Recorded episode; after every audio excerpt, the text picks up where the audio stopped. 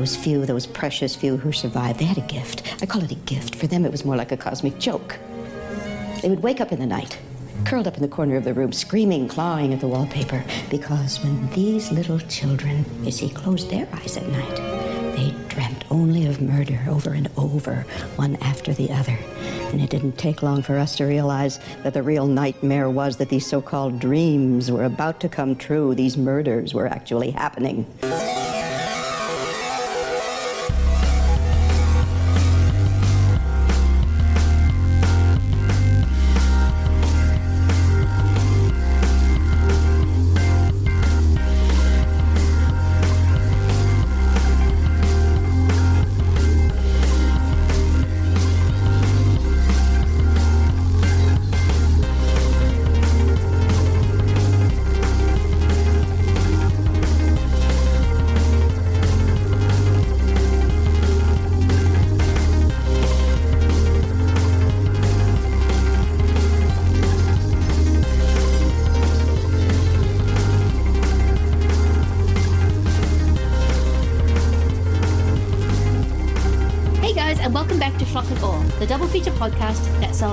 Movies from the sublime to the suspicious. As always, I'm Lindsay Wilkins.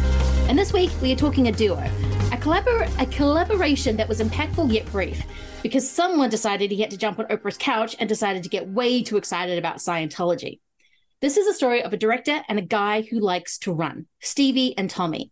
It's a double Spielberg of Minority Report and War of the Worlds. And to help me see into the future and run away from the tripods is the host of the It's Finally It's Back, even though I think he was only away for like four weeks, but still, Film Feast host Matt Bledsloe. Hey, how's it going? Uh, hey, Lindsay. Hey, I'm back from my very short, short hiatus. Uh, you know, was uh, I don't know. It was needed. I felt refreshed. I'm back. I mean, I was on podcast. I was on your show one point, Exactly. uh, with Hayden and Mark. So, um, but yeah, I'm happy back again, talking Spielberg and Tom Cruise. So, uh, should be a good time. No, thank you so much for coming on and saying yes to doing this. And actually, I have no idea if this joke is dated now because he, in fact, wasn't on the last episode of Film Feast, but I do like to think that he is also Matt's unofficial co host and slowly taken over. And that is, of course, James Coddington. Hey. Hello. Hello. Yes, I'm still Matt's co-host, whether he likes it or not. He can try to sh- shoo me away, but I keep uh, coming back. He just keeps He sent popping me up a lot the of Zoom. threatening letters. A lot of threatening letters. he can't get rid of me. He's already blocked me on multiple outlets, but you know, Horse head, horse head in my bed. Was Yeah, like, oh. what does this mean? It's James is running it. So I, I saw that you did an episode with Preston on uh on uh After Hours. I also had that blue. You could have asked me. I know. I was like, hey, I just got that movie too. Okay, come on. What are you? no, What, I um, don't like that movie. exactly. Why no, you think I no, no. like it? Preston, much better, yeah, guest than me for that for sure. I'm, I'm, I, I can't talk about like serious stuff. I'm not a serious guy. not, not that these Me movies neither. are. I I'm don't sorry. Know. That these movies aren't serious. Movies aren't- never- yeah, whatever. Yeah, one of Steven I- Spielberg's most serious is the one in this double, surprisingly. yeah. yeah Sorry, I, I didn't mean to imply that. No, just- no, no. uh, That was an amazing episode with you and Preston, uh, waxing lyrical on one of Steve, uh, Marty's most underrated movies, even still, kind of, even though it has a criterion and it's popping up in top fives all over the place. So maybe I don't know what I'm talking about, but it was a very good episode. And I'm looking Thank you, forward to thank you. the all the best of ones you're doing at the um end of this year. It's going to be very exciting. Especially Hayden Yes. trying to figure out what else he's going to pick as a top 10, apart from just picking out um Haunting of Venice 10 times. I, it's gonna be haunting of Venice ten times. I'm prepared Yeah. for that to happen. like somehow he'll Oh, put man. Cyrano on there again. I'm like, that came Yeah. out last year, Hayden. It's be- I I'm very curious what Yeah. They're gonna do. I don't know, especially Hayden. I have no idea what those what those boys are up to. He's gonna Uh, So we'll put see Poirot's uh, origin of his mustache back on the top ten as number one. You know, like just gonna bring it back. Just that one scene, top ten, Uh, ten times. just that one scene. Yeah. just that one scene. Like yeah, when uh, Yeah. the, the year Halloween Kills came out, they were just the, yeah Halloween Kills. They were just like teasing and teasing, and then it was both their number ones. I'm like, yeah, we kind of figured that out, guys. yeah, Everybody knew it was the worst kept secret. oh, uh, um, Yeah, who are you fooling? exactly. Um, but no, Film Feast is back. It's going straight as usual. It's one of my favorite film pom- podcasts. So yeah, uh, continue. But we, I guess, are doing a part two to speaking of Film Feast the episode we did uh beginning of this year, I think was it? Uh the I think so. Spielberg marathon. feels, feels Yeah, it was longer in ago, January. it was early this year. It does. Yes, wow. does feel like years ago. That was So nine years ago, right, guys? yes, it was. No. Dang. Feels like time forever. flies. yeah, time flies. Uh, but we, I think I actually brought up these two movies. So I decided, well, me and James went through a few decisions and then just wound up with Spielberg. I went, this feels, this feels right. This feels correct. Though James does have to come on at one point to do a few good men because now I'm kind of obsessed with doing a double with that with that movie. But we'll see how it goes. Yeah, yeah. Well, Yeah. That, that that was the Tom Cruise of it. You know, that's why I was like, well, you know, instead of a few good men, we'll do two. You know, double Tom Cruise, double Spielberg. You know, might Yes. as well just do the double double. Exactly. Yeah, so we are going to be getting into the very short co- collaboration between one of the biggest movie stars, which he kind of still is, because, well, Mission Impossible uh, Dead Reckoning was just, he should not have released it before Barbenheimer. That was Tom's hubris. And of course, one of the biggest directors, and the two movies that they made, which are so different yet so complementary to each other in so many ways. And and so we might as well just get into it. As I like to imagine, sitting in an empty theater, the curtains are opening. Matt, what is going to be your trailer for Minority Report?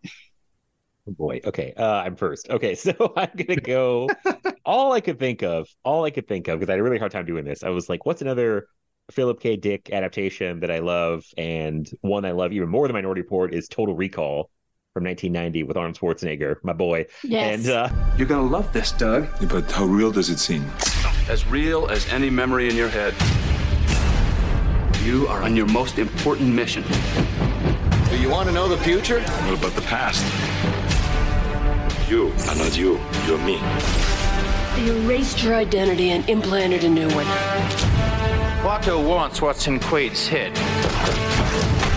You're Quaddle, right? Wrong. If I'm not me, who the hell am I? You wouldn't hurt me. We're married. Consider that a divorce. You got a lot of nerve showing your face around here. Look who's talking. My name is not Quaid. An hour we could have total recall. I want Quaid delivered for reimplantation. Get! Ready for a surprise. So, uh, yeah, I mean, besides, I was like, oh, okay, what's a good sci-fi movie? And I was like, Total Recall. Oh, Philip K. Dick. Okay, perfect. He wrote Minority Report. Um, yeah, I mean, I did a whole episode on Total Recall a long time ago with Carmelita.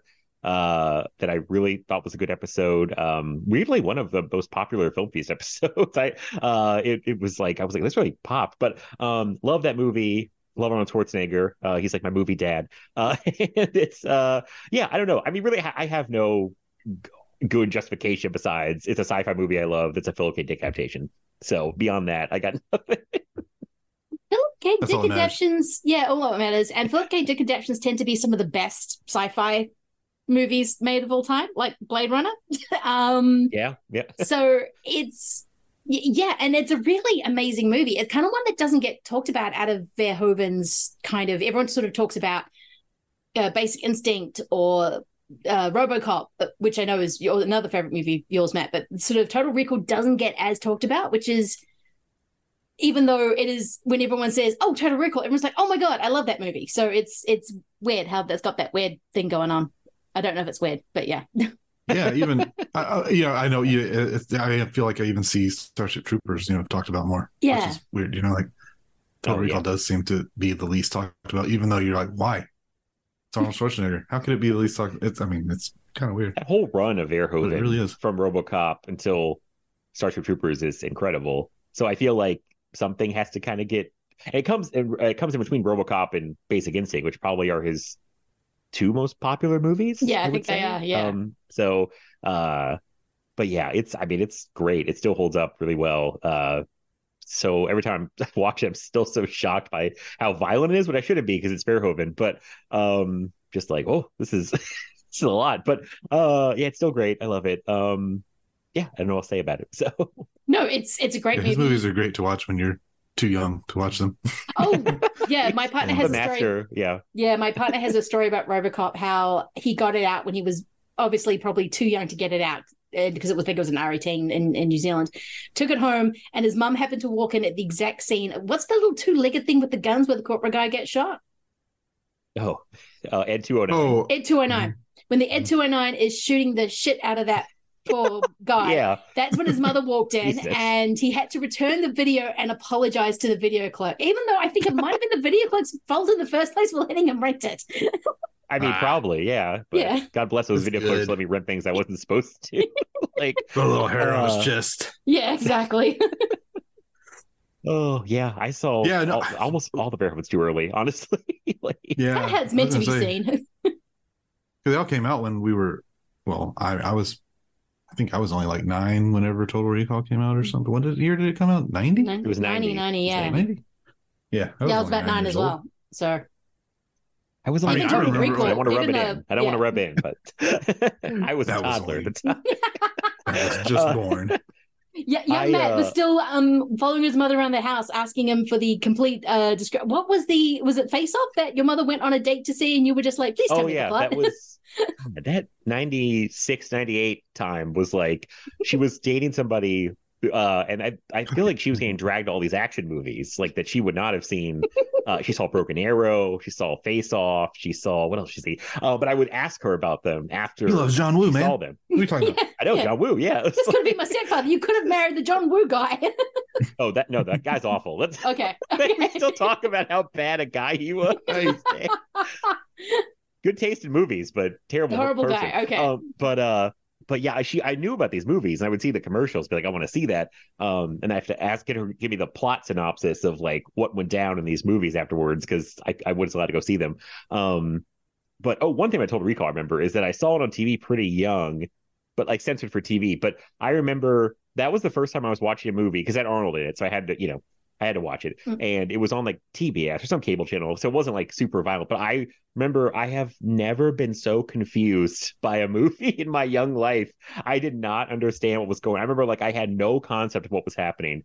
Did not understand. I was so confused. Especially I the was like, I ending don't where it's this like, movie. eh? It kind of ends on a Yeah. eh? Eh? Not to say that the ending of- isn't great. I love the fact that he keeps it ambiguous. But for a young boy going, okay, so is he on Mars or is he not on Mars? What's and the ending, ending just goes kind of a shrug. Um, yeah. Eh? maybe. Maybe? I did the whole thing. I was completely lost. I was like, this seems cool when Arnold's in it, but I don't know what's happening. Like I was just I remember being just so confused. I'd watch very simple things up to that point. it's like it's too much for my young mind. yes, Poor, poor baby, poor baby brain Matt. yes. James, what is going to be your trailer for Minority Report?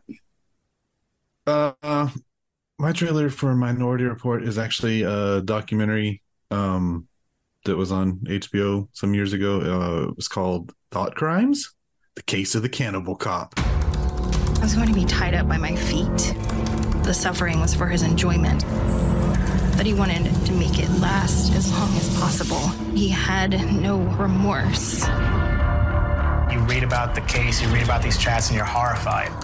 And you're just like, this guy's a monster. The idea of the cannibal cop wandering around with a badge was unbelievable.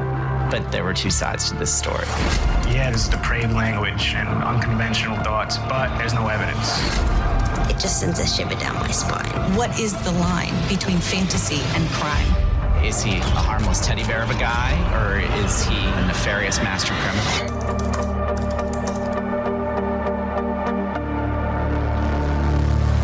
Know if y'all have heard of that or No, I have never story. heard of this.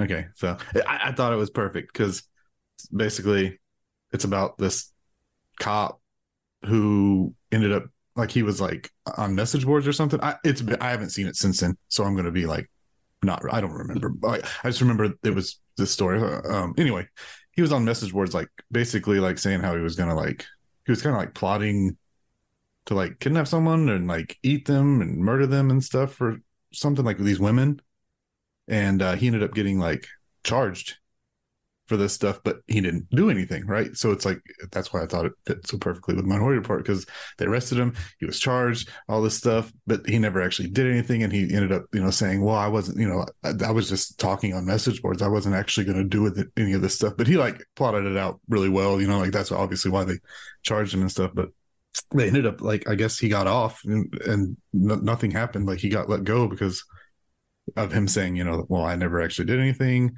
I was just saying this stuff online, you know, like I didn't do it. So uh, what am I, you know, in trouble for? So I, that's my movie. And if you haven't seen it, it's pretty interesting. It, it, I, I feel like I remember it maybe being a little too long. Like I just told you what happens. Spoiler, sorry, but uh, you know, it's like it's like a full length, you know, documentary, but it's not like a mini series. So I guess it's shorter than you know. No, now I- it would have been dragged out into like three or four episodes probably. And I was going to say, a lot of true crime at the moment wants to drag it out as long as possible, and most of it is something Mhm. you can say in a sentence, and it's horrific. You just don't need three episodes delving into Yeah. this one simple idea. But this does sound like it has a few ideas going into it because I was just the whole time I was thinking, well, is this an Armie Hammer situation? But it's Oh, yeah. um yeah. but it is just yeah, the difference. The internet tends to make fantasies real in a way that I don't think we have quite reconciled yet with.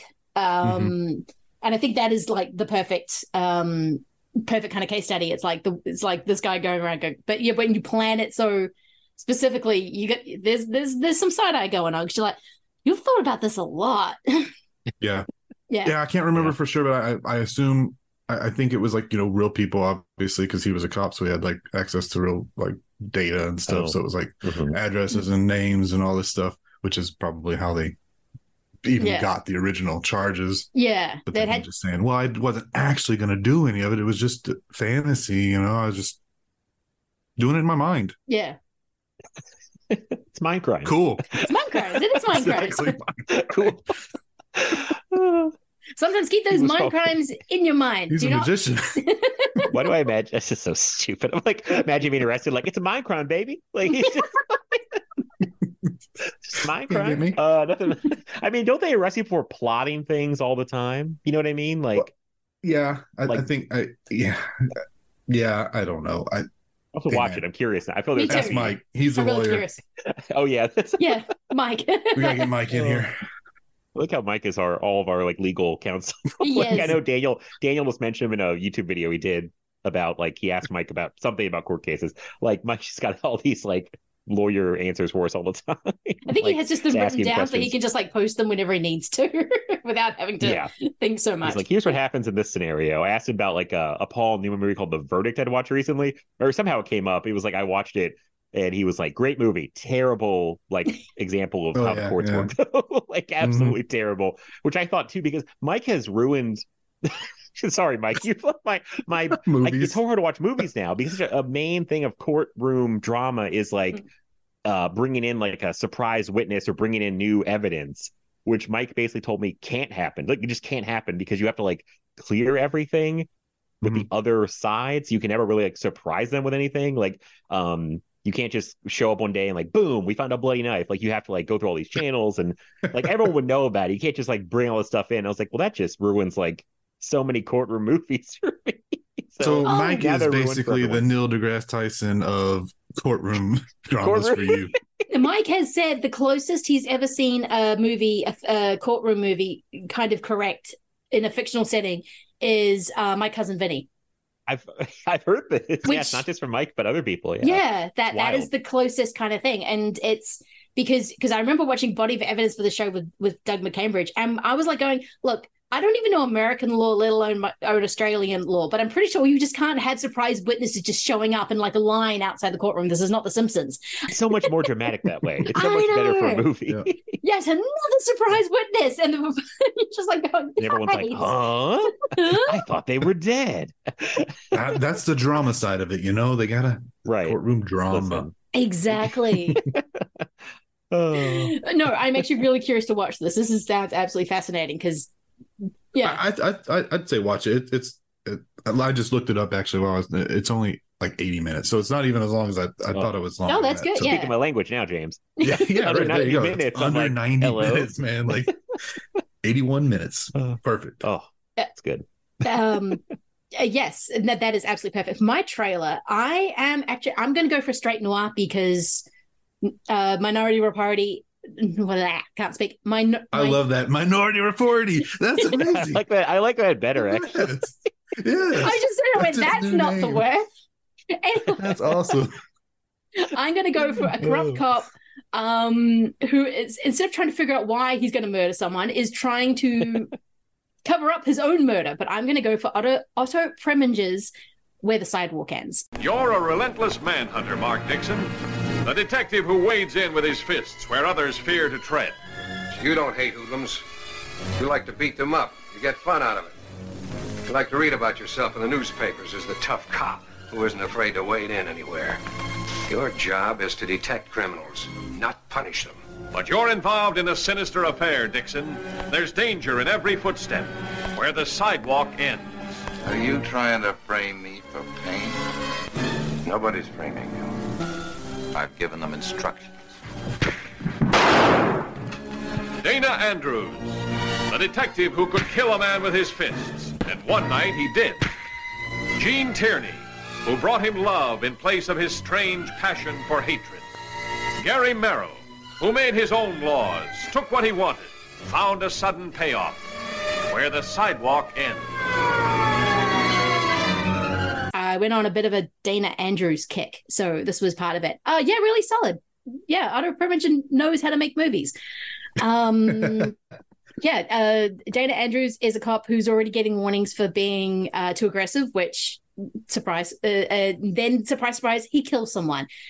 Uh, happens to be the husband of Gene Tierney, so those two are back together, and he is trying to, while and also to make matters worse, her father is now arrested for the crime of murdering the man that Dana Andrews killed. So he's trying to hide himself. She's trying to sort of not confess, try to get away with murder, while also trying to get the dad off the murder. And it gets into a sort of a situation where you're like, Dana, you kind of have to confess to this one. There's no way out of it.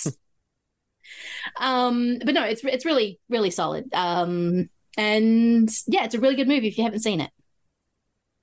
I have not seen it. I have You not should. either. I, you said where the sidewalk ends. I thought of the book of children's poetry by Shel Silverstein. That's Silverstein. exactly what I thought too. That's all I could think of.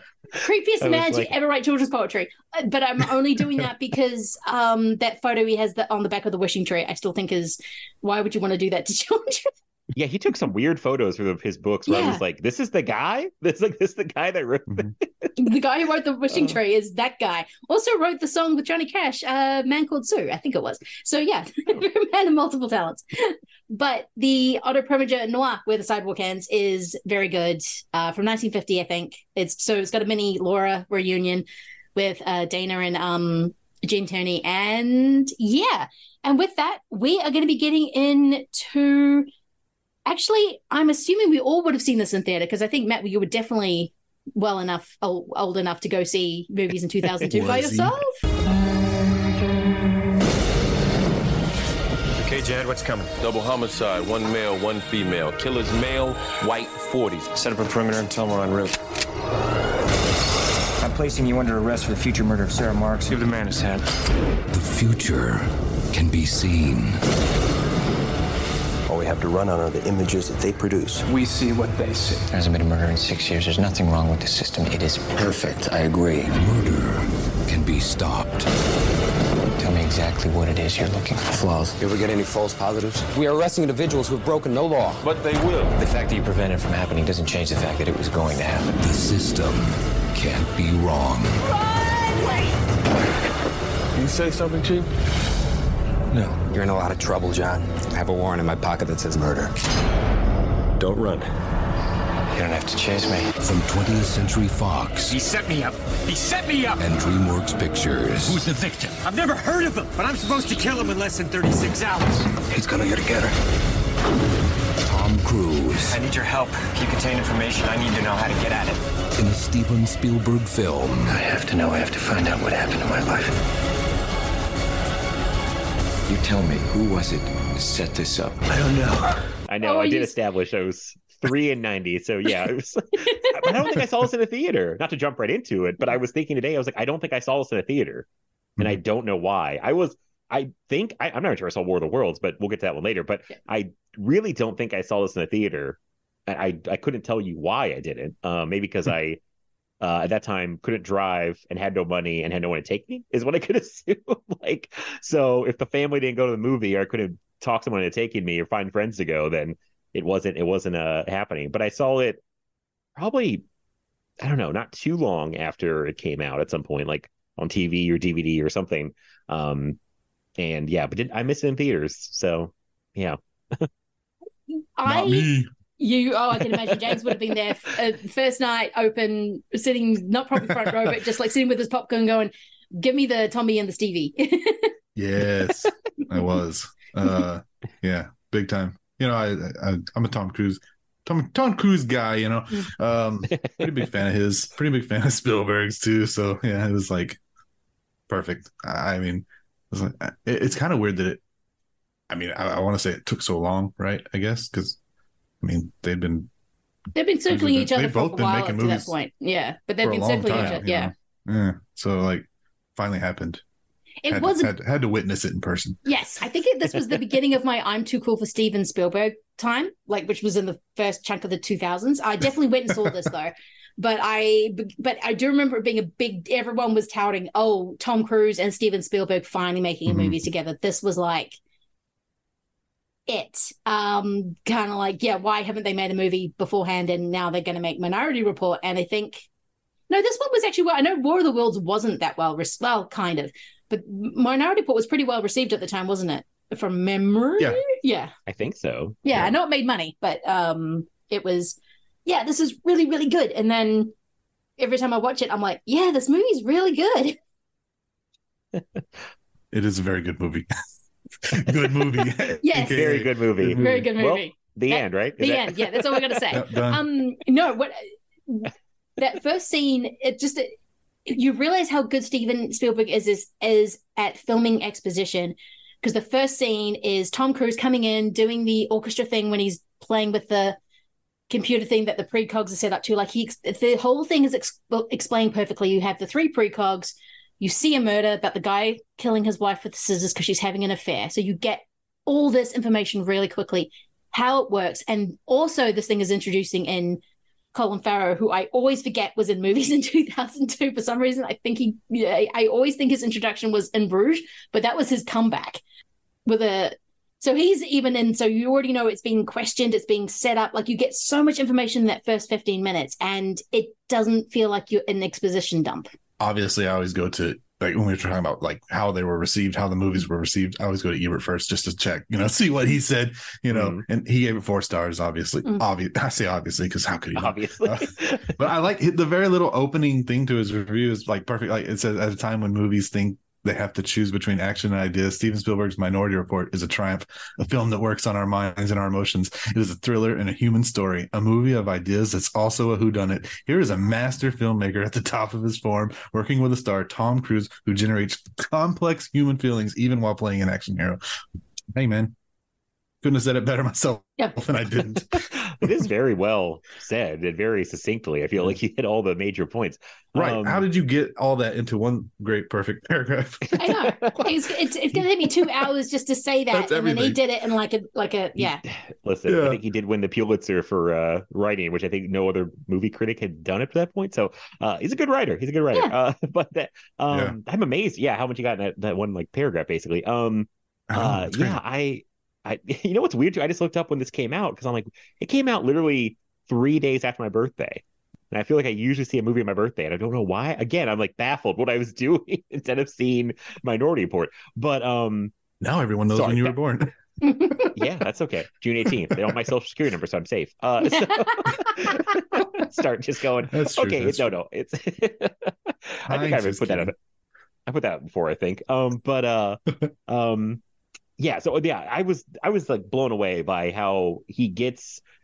You get the idea of how this whole thing works in this very good sequence. It's like really exciting, and you're just kind of keeping up with how it moves and it's it's not just an exposition dump it's also there's something happening you know what i mean it's not just like two people sitting in a room and like saying this is how this works um there's something going on that's like really intense and thrilling and oh this is my one note for minority report do you want to hear this Yes. because Yes. at some point somebody goes they're looking at the footage back at the pre-crime place and trying to figure out where this murder is going to take place in in dc and somebody's like oh look look at the footage there's an old merry-go-round behind him and they're Uh-huh. like, "There's only like a few of those left in the city," and I'm like, "Do they have a full dossier on where the old merry merry-go-rounds are?"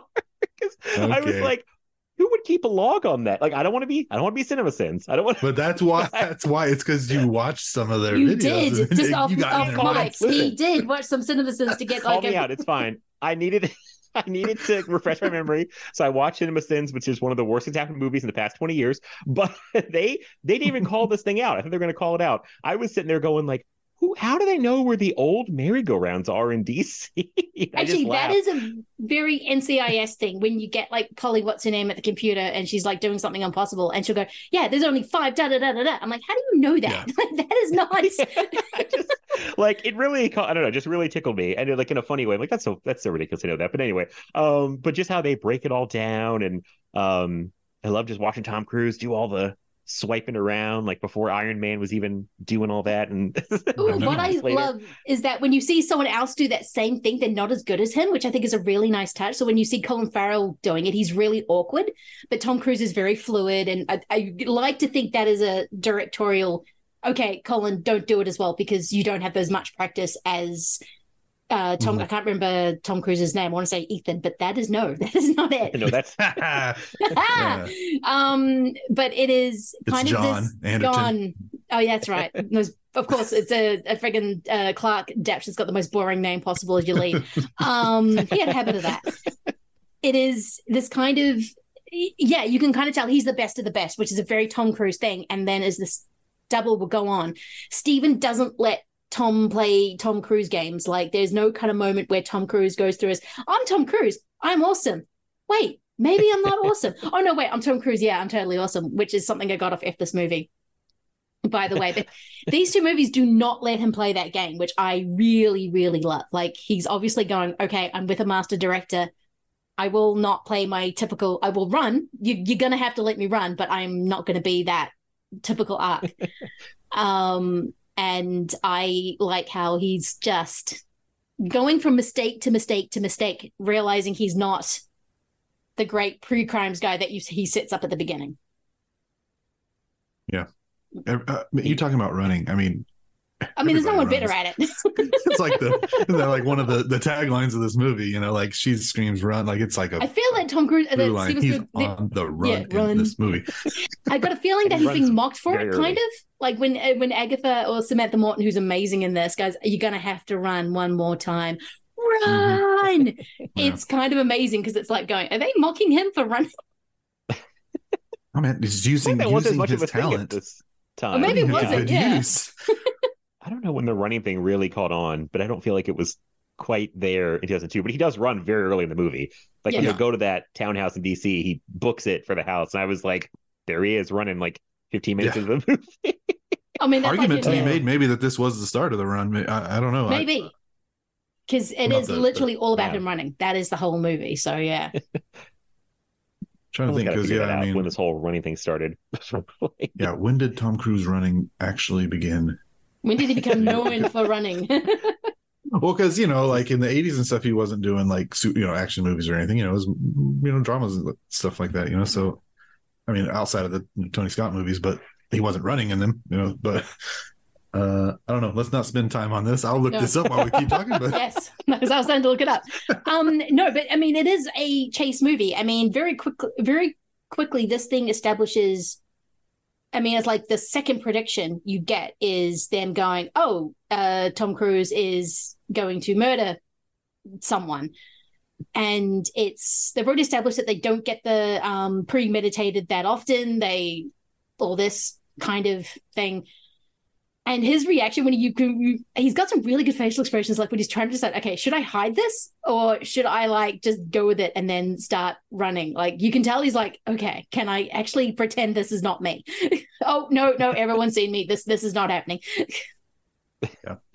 no, I, I like e- even before he gets the ball, like in your you know whenever Colin Farrell first shows up, like that's one of my favorite scenes. Uh, and he's they're doing the predestination dialogue stuff, and he's like explaining it to him, and he's going back and forth with Colin Farrell, you know, and like the way it ends with the, the you don't have any, you know, like Yeah. but asking if he has like the authority or whatever. it's that's a I don't know. I don't know. I don't know how to explain like how perfect that is to me. Like it makes me smile just thinking about how good Tom Cruise is in that scene. Oh my god. Anyway, uh, yeah, but uh sorry, I, I backtracked onto that one. Uh running, yes. Uh the only movie before this he ran in, maybe Mission Impossible, probably. But the first yeah. one, but there's uh, there's not that much running in the first No. Mission Impossible. No. No, he runs that. hard, but I don't think he runs a lot. Yeah. No. And there's And very Mission little in Impossible two. two. Yeah. Yeah, No, I think there's- there's a lot. That, that's it. Does have that amazing moment where he runs out and pulls the mask off, and then the theme song kicks in. And he gets on the bike. Yeah, that Like is that. cool. Yeah. Some Speaking of Some war good game stuff. being awesome, but now that's an awesome movie. yes, it is. no, we are big fans of, of uh, Mission Impossible 2 on Schlock and Awe. That is um that is a well documented fact. good. Everybody I'm should not be. as big I a don't fan as y'all, but yes, it is a good movie. oh, it's I enjoy it. when that series. That series is so good. It's like it's just hard to. Yeah. I mean, I love to. It would still put like three or four of the movies above it. Like Yeah, me I think too. you know, it's it's just such a good series. But um, but yeah, sorry, we're gonna be we all over the place. I know, but, we're just jumping all over the place, sorry. this, I, that Yeah. scene is so. Linz Besides hates us. the exposition, no, no. I think I think He's like, Lindsay "I'm trying to embraces talk about this." yeah. The besides the exposition thing with the beginning with the the guy trying to murder his wife and her uh you know boyfriend or whatever um they it's not exposition but it just kind of sets up the philosophical debate of the movie with him and Colin Farrell having this like really kind of intense back and forth like conversation about it and the whole thing where Tom Cruise lets the ball go down he's like it's like was that ball gonna fall it was like or why'd you catch the ball it's like it was gonna fall it's like how do you know that it's like it didn't. that's you know that that kind of stuff where you're like oh yeah It's so like mind I mean, noodle stuff. You're just like, oh god. you start thinking about Uh, it. I know, I know. I mean, the whole thing with Minority Report 2 was like, I'm kind of curious about this. Like, it's like, I guess it'd be a, I don't know, maybe this is, I feel like it'd be a good idea if it worked, but clearly the system is flawed and also manipulated by people. So yeah, fact- because if it was, Max von Sydow's like manipulating manipulating it from the beginning. So yeah, which is why Tom Cruise should stop calling him. Oh man, yeah. oh, I guess we should say spoilers. I don't know, but I was Spoilers for jump- Minority Report. Minority Report, yeah. I was I'm jumping way ahead, but I was really blown away by that reveal that Max von Sydow was the the bad guy of all this, and that Colin Farrell was not the ultimate bad guy. like that whole kind of scene where it turns, and even the second time, because I'd only seen this like I don't know, maybe like once or twice years ago. Watch it for this. Kind of forgot again till like right before it happened. I was like, "Oh, that's right. Max von Sydow's the bad guy." Shit. Um, Yeah, it's like a just- testament to how good Colin Farrell is at playing his character, right? Like he's so good in that role. Or and he's like Right. he just seems kind of so mm, you know, snarky, weird, like trying to get in. He, he- they set him up as the bad guy right off the bat. Like you well, because he's like opposite, you know, Tom Cruise and trying to come in there. Like so it's all like in our own head too, like, oh well, you know, they're on the good side. These pre or not good side, but they're like who we're attached to already, right? Like is the pre-crime division you know, with Tom Cruise and his team. Uh, and then he's coming in there trying to mess it all up. So we're already just like thinking he's the bad guy just right off the bat, just because that's just what you do as a you know whatever. right. And, and then him just playing it that good too, like yeah, well, like and when he goes to see his wife and like he just keeps doing all these things and like the way he's kind of like bringing up the kid stuff with his wife and it's like this dude's kind of an asshole, you know, like so like it. I don't know. Well, yeah, what- that's why that twist too, or you know, you're like, oh no, he's actually not. He's a good guy, you know. oh shit. The worst thing he says to and to, says to Max von Sydow at one point about Tom Cruise is like, his son died six years ago. Get over it. Basically, I was like, Jesus. It's like I didn't know six years was the moratorium on mourning for a dead child. like, Right. Well, um, that's, that's like when he goes to see his wife and he's like, but what, you know, he said, she's like, it wasn't his fault. And he's like, but he was with him when he got taken. Like, okay, dude, jeez, chill out, man. Like, we get it. Okay. he does not have much tact. No, when you've because I remember I watched it a few times in a row, so they were just closest together. So every time he's talking to Max von Sydow, at the back of my head, oh god, don't talk. to He's gonna he's gonna frame you. Why are you calling him? He's he's gonna tell the guys where you are. He wants he he, he needs you to get to a certain place to do the thing, but at the same time, he know he needs you arrested or dead afterwards. So it's it's kind of and because Max Max von Sydow does look like the sweetest old man on the um on the planet, even in the ex something like the Exorcist, where he's com- completely made up to be an old man. Um, he still looks really, really trustworthy. At the same time, I'm like, he's actually played a bad guy quite a few times. this is not, Yeah. he's he's old and European. He get, he gets cast as um as as a bad guy. Like I've seen RoboCop. I know not to trust the guy in charge. he can he can turn it very quickly because. He's he is kind of like friendly old man energy for most of the movie, but then when he's revealed as the bad guy, I think he becomes pretty menacing. He does. Uh, pretty quick. Turns out on pretty quickly. You're like, oh, this guy's an evil European bad guy. it's, one, it's one of those evil European guys. yes, it's not the kindly Santa Claus who likes honey and he doesn't like honey in his tea. It's he's the the maniacal standing on top of a conference going ha kind of thing. Yeah, they even give him like a little bad guy monologue, you know, right before he shoots him, you know, with the whole you Yeah. hear them twinkling, you Oh, know, like yeah. their spiders are coming. Those It's like, spiders. oh, oh my god, I didn't watch evil. that.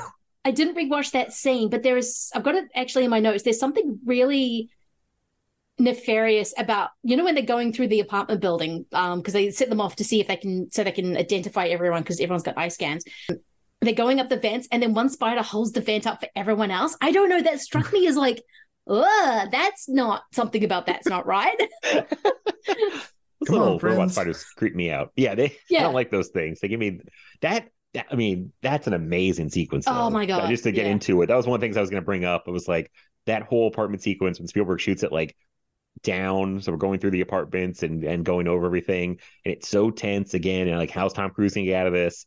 And it's like one of those things where you think he's got it, and then mm-hmm. oh no, a bubble, and then the spiders Yep. come back.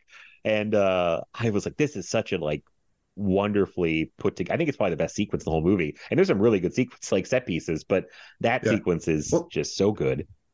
That one's so cool too, because just like the technical side of it, just right, like it's all shot from above, going over all the rooms. Uh, You know what? We also saw another movie do that this year. Obviously, you know John Wick Four, A five That's, star you know, film. yes Yeah. yeah, very very similar to that. right? dueling guns so yes Um, also exploding guns because that that whole fire thing when you shoot Oh, the yeah. guy with the fire bullets and everyone just bursts into flames is very cool Ugh.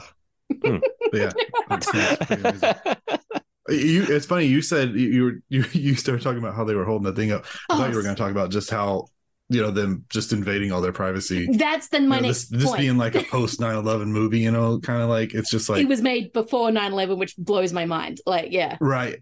But in that all that, like them just like going in there doesn't matter. They got to get what they need to get. You're going to give up this no matter what. It doesn't matter. They- And they're all just like used to it, like the people fighting, the people having sex, and all the people, and they just like let them come in, and they're like, okay, scan my eyes, and then they go back to fighting, and then they go back to. Or the just so- little kid who's so he says i don't like it mother's like you have to do it like no it's an Yeah. amazing sequence and because it's kind of there's a sequence before when they're first running after john and it's they're all on the jet packs and they're kind of flying through people's apartments it's kind of this Mm. re it's almost a reaffirmation that no one in this this society has any privacy even John's um, drug use is kind of very well known, and which Mhm. Colin Farrell will just keep constantly throwing at people. Well, he is a drug addict, and it's it- this kind of everything. All the actions kind of shows is that no one living with pre-crime, pre-crime. I cannot speak today. Um, they have no privacy. There is no allowance of any kind of almost even bad thought. If you have the wrong bad thought in the wrong way, like the cannibal cop, you will Mhm. suddenly find yourself in a halo, which I love how that's not fully explained. It kind of explains it, but not really. But it is Tim Blake Nelson like giving a performance with a capital P, but um Yeah. he won't He's going for it. He oh, he is absolutely going for it. but yeah, That's kind of like, uh, I, are you saying you don't know exactly how the Halo works itself? yeah, it doesn't. It, there's no like they explain everything so well, and Yeah. they put you in a halo, and then it kind of just leaves you to go, oh, you're just in another world, which is, I guess, why the conspiracy. It's not a conspiracy theory. The theory that John's always been in the halo, and the ending is him in the halo. Right, so right, yeah. because you were living your best life. But I guess if he was living his best life, his he his, he would never have lost his son.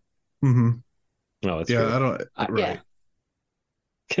Sorry, what were you going to say? I was kind of oh, I was kind of curious about this. I mean, I'm sorry, we're jumping all over the place, but. I this is kind of jumping ahead too. But I've heard this theory floated now, and I'm like back and forth on it that a lot of people think that the movie post the part where Tom Cruise gets captured is all like in his uh, imagination or Yeah. a dream or whatever because he's put into that that pod you Mm-hmm. know thing and like people think that it all everything post that part of him getting captured is all just like the fantasy of what happens.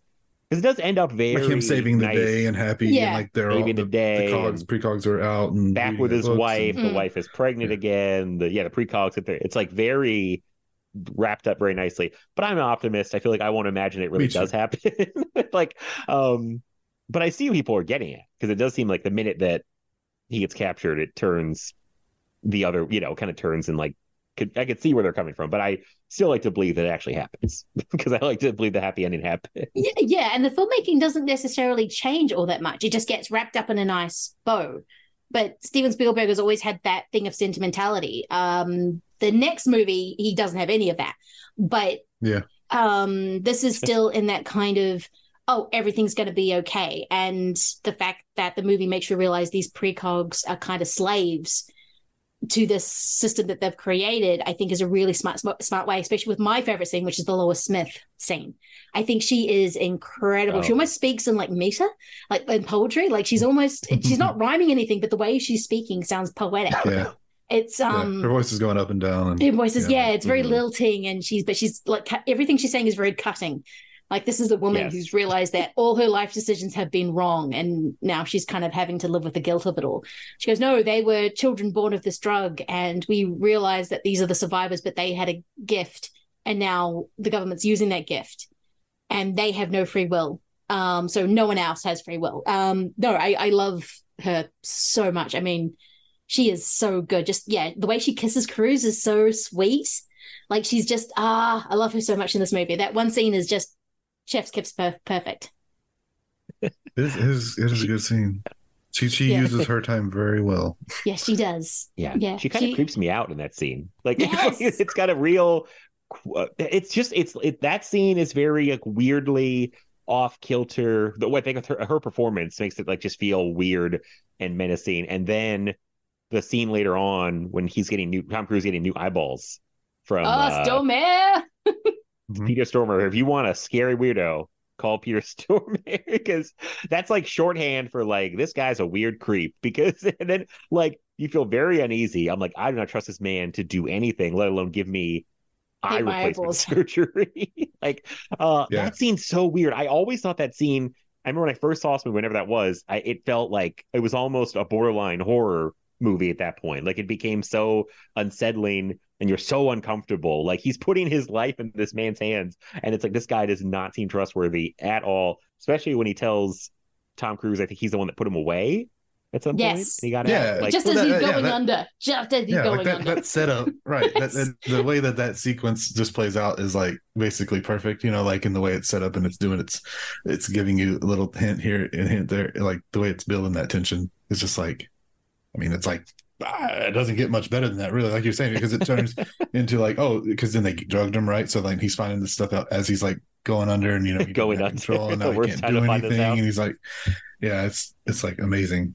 How Doesn't And he then say at the- one point he like put a live he sewed a live cat into someone like because he was a surgeon who was really dodgy. he does say I- that. I know. I'm just like, what is wrong with? And then he goes, yeah, because I set them on fire. And he goes, yeah, that was a performance piece. And you're like, oh my god, it's like he, he's the worst person in the. Yeah, you're right. It turns into a horror movie. And I mean, even the little was- follow up when Tom Cruise wakes up and finds the disgusting food always. That's what I was, gonna, I was just gonna say. Oh, how sorry, yeah. nice little like he's like, well, I'm still gonna give him good, but also bad. Just in- you know, He just doesn't see take out the moldy pick the right food. one. Oh, Another thing I wondered about, I'm like, was that even intentional or was that just carelessness to like, like, do you think he really thought I'll leave a moldy sandwich and a good sandwich and like I'll just let him see what he gets? Like, do you think that was an intentional move or it was just like we had old shit in there, we put some new shit in? I we didn't think about it. I've always, I really thought about that. I'm like, if they're fucking with him or if it's just an accident. uh, I think like, I don't could know. be I both. don't- I honestly think it just could be both. Like this is a guy who's sewn a cat into a person, so yeah, he would probably leave a moldy sandwich. At the same time, the fact that he puts the new sandwich and milk in there, it's just like. Yeah, I think I, when I was watching it, I was like, "Yeah, this is actually Steven's most goopiest movie." There's something about it that with the with the plants with Lois Smith and this scene, it's just like, ugh. it's got some gross stuff Yeah. for for Spielberg. I was like, it's kind of nasty for him. so, yeah, it is. It is pretty. It's pretty good. Yeah, I know. I wish. I like. It makes you want like a full on, you know, horror or something, or like you know, but whatever. Um, No, he's done the whole, he's done pretty close to horror. I mean, I mean, Jurassic yeah, I know is more of Jaws creature is horror, Yeah, Jaws. Yeah. Jurassic, Jurassic Park, you know. even War of the Worlds pretty- is a horror Yeah. movie too. Oh, absolutely. Oh yeah, yeah, that's true. uh, I, I, But I I know what guess you you, mean. I know, want 'cause- like a- yeah, right, full on like a like suspenseful, committed. in, yeah, like just all out, Oh, or no, imagine no him question doing- about it. You're not gonna like question. Oh, is this something else? You know, something. yeah. Imagine Steven Uh-huh. Spielberg making a straight up slasher movie, just the, with the way Yeah, that like- man moves the camera. Right. Oh, that would be amazing. Just the blocking alone. Oh, maybe he can do Hmm. Scream Seven. Yes. Somebody had tweeted a, a tweet, and it was like one of those accounts that's like a blue check mark bullshit account. And it was like, which of these guys should direct Scream 7? It was like Spielberg, Tarantino, Paul Thomas Anderson. I was like, do you think any of these guys are going to direct Scream 7? no, because technically it's Christopher Landon, and I don't even know if Scream Seven's actually happening at the moment because of Oh, I know. That's the other part. It's a Everything. mess. But I feel just sorry for. Chris Landon. like- yeah, all these big time directors have lined you Scream Seven, but uh, Spielberg doing a slasher movie would be uh, something else. I mean, it'd just be like I would love to see it though. He could probably knock that out in Yeah. like two weeks for like He a could- very little amount of money. yeah, just in his backyard, like have his Yeah. yeah. There's multiple children being standards. Um, no, it's no, just because he is like I still remember the, the documentary when he's on the set of uh Bridge of Spies, greatest movie of all time. Um, and he's just moving the camera. It's not even looking, he's just yeah, move it a little bit to the left. And I'm just like, no one else can do that. No one, everyone has to be behind the camera, see if they focus, blah blah blah. He's like, yeah, just move it that way. It's not Oh yeah. yeah, no man. Like I've been going, you you know, I y'all see, I, I go through all those behind the scenes Yeah. features all the time, and like that, every single one of them, he's doing stuff like that, and it's just, it's ridiculous, you know, because it's just like, do this, do this, do this, and he's just like, he just knows it all, like without, like you said, he doesn't even have to see, he just already knows. It's like all in his mind, and it's Yeah. just, I can't imagine what that must be like to just be able to know exactly how to everything like, pull without having to do shot, yeah. anything. yeah. And this has got some really complicated shots. I mean, the way that they're walking around the plants in the greenhouse, because all the plants are like genetically engineered, so they always feel like alien. The, that apartment scene with the spiders, Cruise in the bathtub, and then you have the, multiple chase scenes. They are, are like the one where he's going through the car plant is Oh my god, so I love that sequence. yeah, I mean, you've got Colin Farrell jumping up and down. I mean, just some of the. I mean, a lot of it's not exactly done in sort of one shot, but you have to kind of know exact angle to have. And Steven Spielberg is a quick shooter. I mean, he's not Ridley Scott quick, but he's still a very okay. I'm going to do it. I'm going to do it quick. Um, not like Ridley Scott who goes, yeah, I'm just going to make. Oh yeah, yeah. uh, Stanley Kubrick wanted to make a nine part Napoleon movie. Um, yeah, I'm just going to do one and make it two and a half hours. Yeah, fuck it. Um. Supposedly a four hour cut is coming down the road. That's what this movie was. It was just make me to go, yeah, I'm going to watch the the Justice League version of friggin' Napoleon. It, it, I'm, it's Well- going to happen. Speaking of what I think, I feel like didn't Spielberg say that they're doing that Stanley Kubrick Napoleon for like HBO or something, or um, they're like doing Oh, a really? miniseries? oh, I think didn't so. hear that. That I feel wouldn't like I, didn't hear heard about that. Yeah. I don't know. I feel like I saw that. So maybe I'm wrong. I'll look Yeah. up. Um, yeah, no, it, yeah, he it shoots fast. Also, like that's another thing that like we we always do this. I feel like every time we end up talking about Spielberg or something is like he's like the most underrated superstar director in the world, which is the dumbest thing to say, right? Like, but he's still like how well he Uh-huh. shoots like action. You know, like you see everything, you know everything's going on in all those hoverpack scenes and the plant. Like you're never questioning any of it, right? And it all looks great. Like, but it's like that's that's the thing is we're just so used to it. Like no one even cares. It's just like, oh, who cares? Steven Spielberg. Of course, it's great. Whatever. And we just move on. And it's like, well, dude, it's it's perfect because he's perfect. But it's it's just crazy. Yeah, like I mean that that hoverpack scene is awesome. Like whenever they're fighting and he's like, you know, with his friend and they're flying through all the apartments, like you said earlier, and even in that, you know, they have a little fist fight up on top of the car, him and Colin Farrell, and it's like, I don't know, man. Good movie, right? gotta be kind of a curse to be like amazing at something. yeah, And then people are only impressed when it's like completely spectacular. Mm. It's like Yeah. Yeah. Michael Jordan playing basketball after a while It was like, oh, he got 30 points every game. Great. If you tell me when he gets 50, you know, it's like Exactly. like that'll be a news article. It's like being consistently great. It's, it's and it's like, well, what again when you're Mm. like really spectacular, people like, oh yeah, and a they're great. Yeah, it's like I'm sure he's fine. He's got tons of money, tons of right? acclaim. Yeah, Oh, no, yeah. yeah. He doesn't need any defending at all. Doesn't I'm- need it not, not in any way, shape, or form. we I all just look at it and go, "Oh yeah, it's like Spielberg made another good movie." It's like, "Oh yeah, like the sun came up again." Like we, it's like you just expect Right. him to these things to happen. Like, um, so I, I feel Yeah. like we talked about it probably in the Spielberg marathon episode. I feel like he's gotten more love in the past few years. Um, yes, though still no one goes to see his movies like Fabelmans right. and they um, still don't do well. They still don't do well, but I think he's one of those directors, kind of like Marty. Though, Twitter even bubble. though Flowers, Killers of the Flower Moon apparently didn't do well, so it was like, oh, no one wants to go see a two and a half, a three and a half hour movie. Yet it's one of his biggest openings. So it was like, um, but it's still one of his biggest openings. You do realize Marty Scorsese's movies n- have never been fine compared to what he spends to make on a movie, compared to what they actually make. They have never been. He's never made a big budget hit. Even I think Taxi Yeah. Driver was small at the time. It just won Palm, it won the Palme d'Or and kind of became a cult kind of thing. That's what he's done. It's just his movies now need to be 200 million, 300 million dollars to make. So you have to have Apple and Paramount going to get in together. Go, fine, we'll pay Le- uh, Leo's and De Niro's wage so you can make Killers of the Flower Moon. Um, and have it specifically period accurate to the way you want it to be. Um, because the story, Yeah. it's like, oh, it's all on the uh, on the those two guys. I'm like, no, no, no. Getting cars in that period of time is expensive. Recreating 1920 is very, very expensive. Um, and but Spielberg kind of the same thing. But when you sort of watch some of those shots and you're like, how did exactly did he do that? I don't know how. I mean, this is still 2002. I think this time around, for some reason, I noticed some of the wonkiness of the computer generated sequences, which is Yeah. fine. But when it comes to Spielberg, I'm like, hang on, this is a man who made uh, Jurassic Park in 1993. But then I'm like, oh no, he was blending the two things. I mean, it was a revolutionary movie in terms of effects, but he was still blending the. There was still a, they still built two giant T Rexes, um, Mhm. to to make that to make the movie.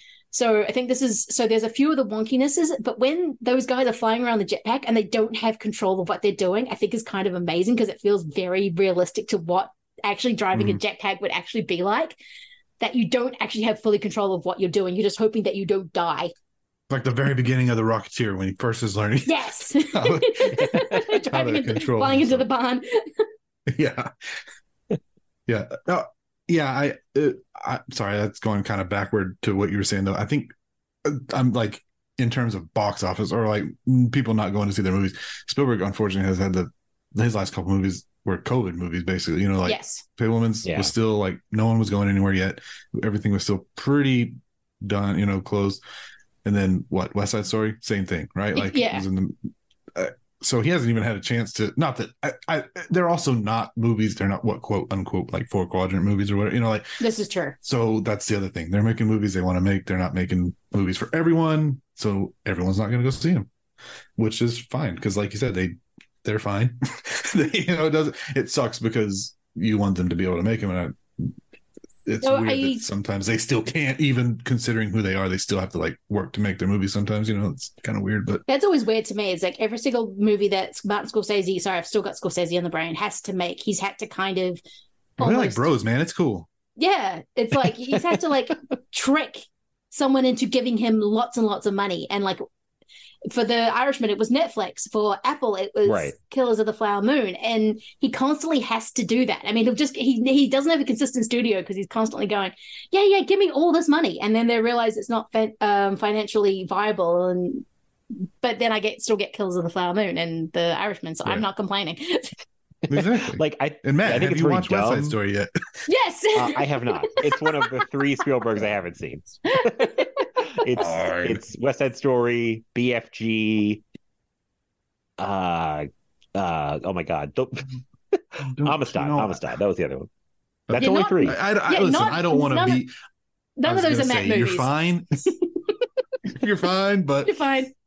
I don't want to say that because you know I love them. You know, you should still see them, but Oh, I still, I trust me. At this point, I'll finish off the filmography, but it's almost at this point too. I kind of want to like, you know, kind of keep it going for a while. I want to have another Spielberg I haven't seen to watch, even though they're not like ones I'm yeah, that would be cool. because Right, those are. I was gonna say, who you're not. You gonna do an episode on Amistad? Not like, oh, that's oh, fine if you do, gotta- but it's like, still got some Scorsese. yeah, you should do I a get sad- BFG uh, Amistad double feature.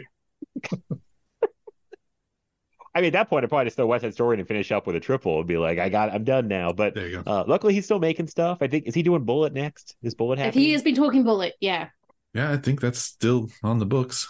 On the books. What am I? You're his on the- accountant, right?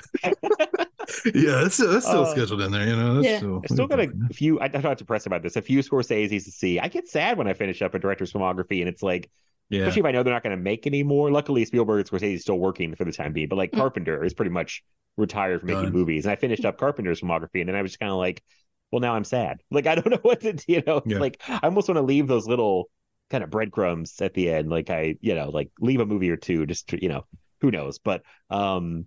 But yeah, Spielberg. Back to the whole Scorsese Spielberg thing. It's like Spielberg's had the opposite effect than Scorsese. It's like Scorsese. I felt like started making money on his movies like in the 2000s. Yes, I feel like yeah. Like Departed was a big hit. Um, I think Shutter Island did really well. It did, yeah. Um, like stuff like that. Wolf of Wall Street, I think, did really well. right. Um, like the opposite. Spielberg's gone like the opposite way. It's like since like the 2010s, I feel like he's had some. Misses sounds bad, but it's like Mhm. I mean stuff like they didn't blow up, like the BFG or the Post. Um, and definitely West Side Story was a like a real like yeah COVID movie, and um, and I, I these streaming services, I think it's so stupid they give all this money out, but I love they gave it to guys like Spielberg and Scorsese.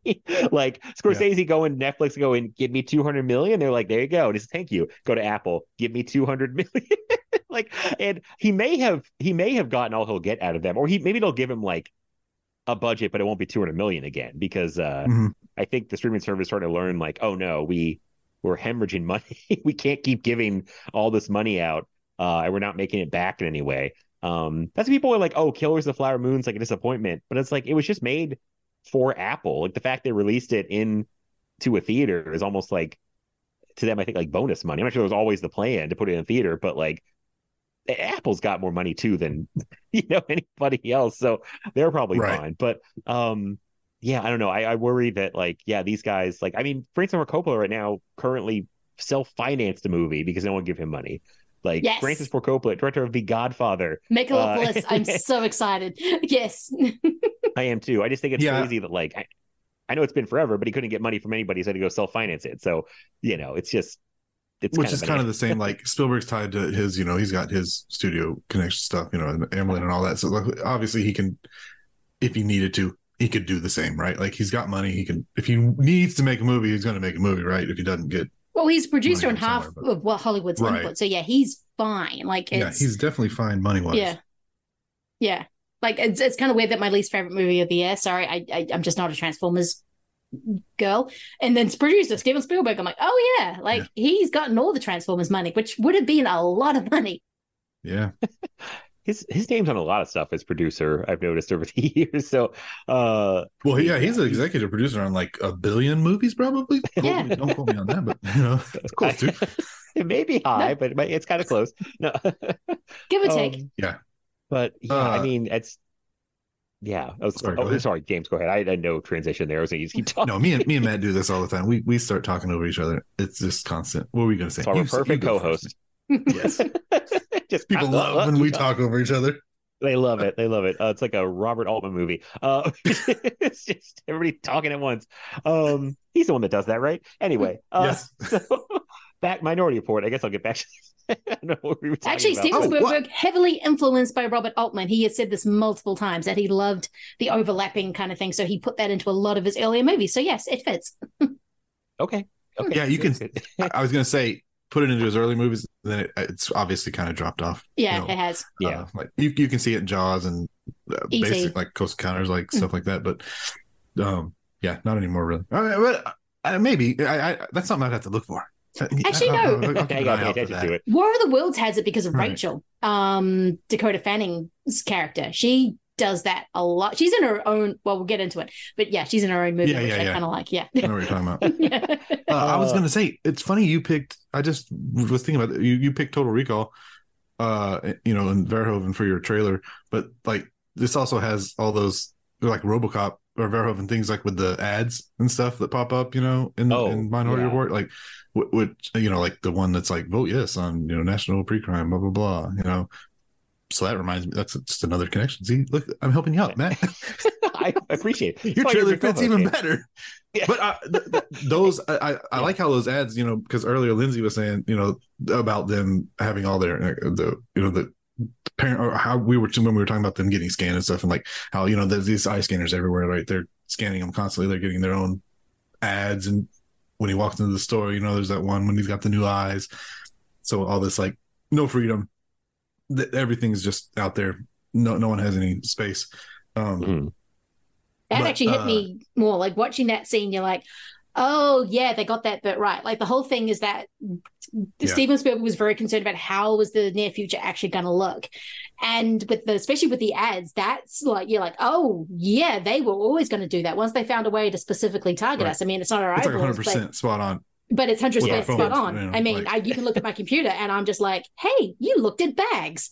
Here's some other bags, and it's like my yeah, or you looked at um uh, Japan. Hey, look at all this other Ja- uh, Japanese stuff. It's Mhm. it's very thing of like, oh, we want to know exactly what you've bought. Exa- so once we know everything about you, we can sell to you. But then the next step is once we know everything about you, and that's why it's kind of the most amazing um, post 9-11 even though it was made beforehand but it's the most amazing post 11 9-11 movie is because of the patriot act how i mean i think people definitely push back on the hey we actually want our privacy. We we kind of this is a thing we want. Um again being pushed back against at, at the moment especially in the states. Um but it's kind of this thing of yeah privacy versus uh, public morality. And i think because it's always such a prescient thing in society that never goes away. The that just kind of seems more and more relevant. But when he's like getting hey did you like your khakis? And he's like i'm like oh yeah this is exactly um this is too close. Though i do love the fact when he's like trying to find clothes for um samantha morton and he's like the woman who's turned around and he's putting the clothes on her back to see if it's gonna Oh, yeah, yeah, yeah, yeah. that Oh, random yeah. woman It's I'm glad you brought up the whole ad thing because it's it's so funny when you get away from these movies and have some distance and then time passes and stuff just hits differently. Like that's kind of like oh that's the future doesn't too, and then like it's it's they're so close. Like they are. I'm like man they were so close on the technology, but like even more we have devices on our own that just you know send the ads right to us because that would be a lot Mm-hmm. to have the thing yelling at you like Mr. Mr. Anderson, Mr. Anderson, like but it's yelling at like 20 people. You know what I mean? Right, so they right. found Yeah. a better way to directly get us the ads, but they get us like and it's so I know we all probably have this where it's like you feel like you think of something or say something and like your phone suddenly starts giving you ads for Yeah. it. Like I swear I just I, the other day I was like searching for like it's It's got to be when you say it. For no, like there's no question. Me and my wife every time. It always happens. We'll be talking about something, and then immediately it's on our phone, like on Yeah. Instagram. It's scrolling. You see exactly what you just said. It it it's crazy. my girlfriend wanted these like this this Stanley Cup, like those like the not the hockey trophy, like the Stanley brand cups, and like we were just You're gonna have talking about it. I pull know some it's strings just for go play some hockey. like we got to go join a team, but no, those like Stanley the drink the cups. They're very fancy right now. They're very in. But she was talking about wanting one of those, and we were just talking about it. And the next day, never see an ad for this before in my life. On I didn't search for it yet. Was on my phone for it was like something I looked through. I was like, what the f- like what is going on? So I was like, it's Minority Report. It's happening. like they're targeting us, and uh I mean, just even all the swiping technology is like yes and we have more VR now, and we have just like iPads and people who were swiping on there. Like there's a lot of swipe, but it's so they're so close on some of this stuff. It's just like it's more, it's like less spectacular and kind of more dialed in than they have in the movie. But but I was Right? impressed. It's not like, nearly how- as cool, is what it is. You know, Yes, unfortunately, it's not. It's as not cool. as cinematic. It's not as cinematic. But uh, and yes I mean, and- it's yeah. there had to be a point where everyone just sort of went, "Oh, you can have this in your eye," and then everything's just going to be easier. And everyone bought into it. But yeah, we're just like, "That's a weird thing." But yeah, we all bought into having a phone, and Right. it's like all these people like, "Yeah, the the um vaccines are just like tracking devices." I'm like, "Dude, we all have phones. Like they don't I need have to a do tracking that." device, right? I have a tracking device right here. This knows my this listens to me when I speak. It knows everything about me, and they don't need to do anything else. We've I say, already we've already made a decision that Right. we're okay with this. Yeah. one of my favorite like yeah conspiracy people things is like always like people who are like trying to say stuff like that. I'm always like, dude, if you really are worried about any of that, you you, there, you know there's like literally nothing you can do, right? What you have to do is off the grid, 100 percent literally go live in a cave. Like I mean that's it. That's, and even then, Right, you have to someone's still gonna find you. Like I mean. you're you're, you're done. Like cash, if you think like, you you can win like- somehow, you can't. Which is sad, right? In a way, obviously that's horrible. But I mean, it's uh, the truth. Yeah. I'm sorry. Yes. Yeah, that's just how it is. Yeah, That we've is all how like is. willing. There's so many privacy agreements I don't even read on my phone, or like just agreements of things where I'm like, yeah, sure, okay. Like I swipe through like 15 paragraphs. I'm like, yeah, whatever. I might just signed away my kidney, but it's fine. Uh, it's like, Yeah, who cares? just- It Yeah, is so whatever. weird though. I mean, like I keep thinking, you know, like you keep saying too, like, like this was filmed, you know, a few months before 9-11, but how much it had still with it, you know, like that Freedom Act. uh, Well, yeah, I mean, this is kind of right before. It, it just comes in at different forms. it's I mean, in the 1950s, it was the communist switch scare, so everyone had to know everything about everyone to see if they were whatever. To say, well, do you have communist leanings because you might be queer, you might be this, you might be that. Well, obviously, you're a communist. And then after 9/11, it was something else, and we're going through this whole cycle again with a whole bunch of other things that are happening that are irrelevant, and it's just the same thing. It's should we actually get to know what's Yeah. happening in your head?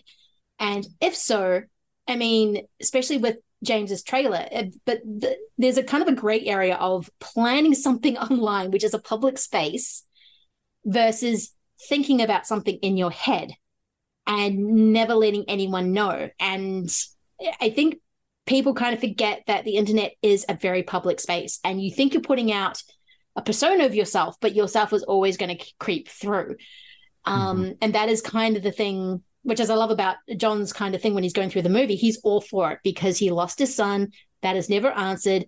Like every single time he finds all the pictures on the bed, I'm like, really? A serial child killer is going to keep all the evidence just on one place on a random hotel hotel bed. That seems like the weirdest thing ever An orgy of evidence. an orgy, of evidence, evidence. as they call yeah. And then you realize, oh, no, wait, of course, it's a setup. That makes much more sense than what is actually happening here because, yeah, yeah That's people kinda may like be obvious about their that- actions, but that is just like, come on, guys.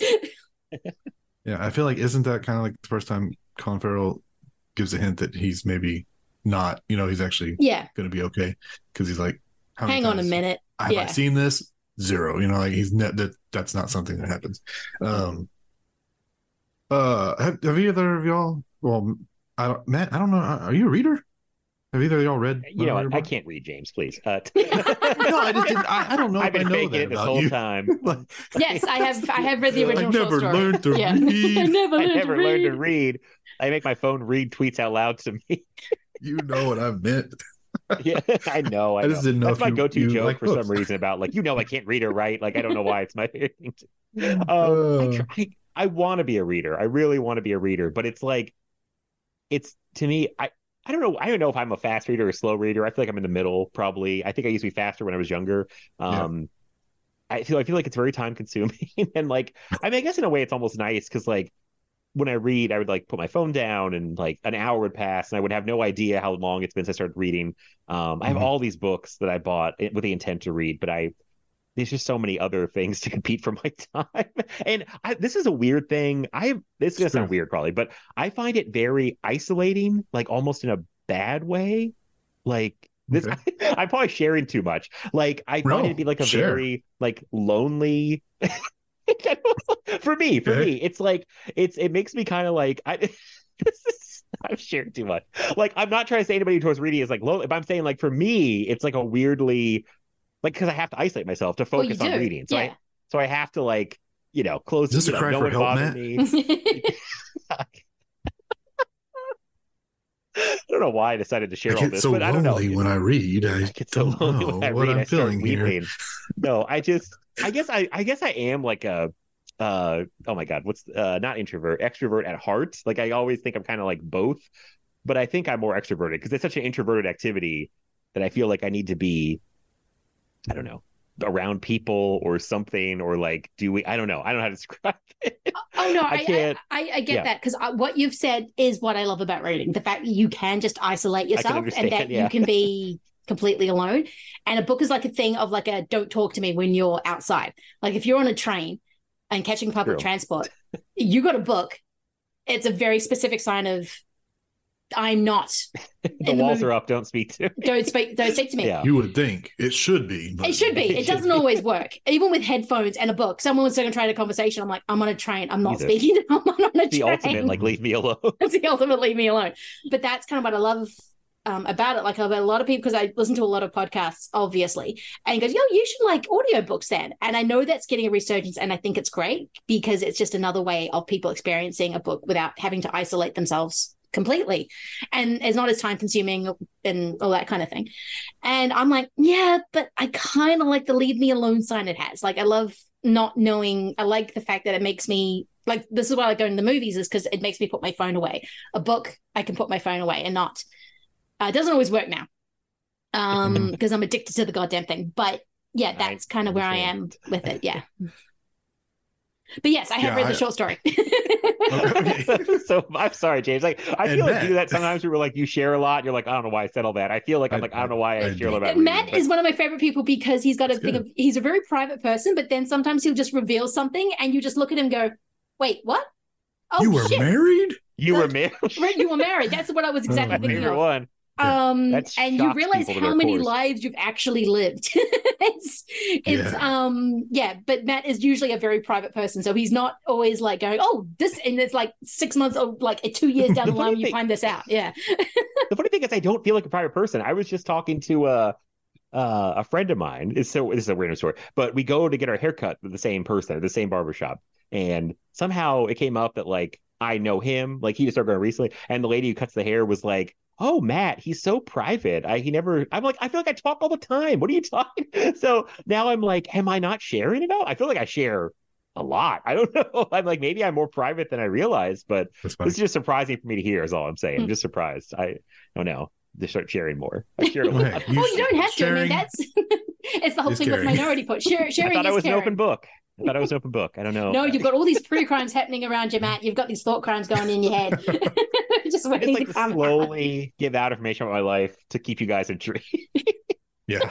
Which is why stories of young Matt always intrigue me because it's just like this. sm- You not even. I always see you as just a smaller version of yourself, not even younger. Just following your mother around the house, beard, drinking yeah. like drinking like high sugared, like Um, syrupy thingies. Um, asking your mother about. A lot of Hi-C in my house. A lot of Hi-C juice boxes being drunk.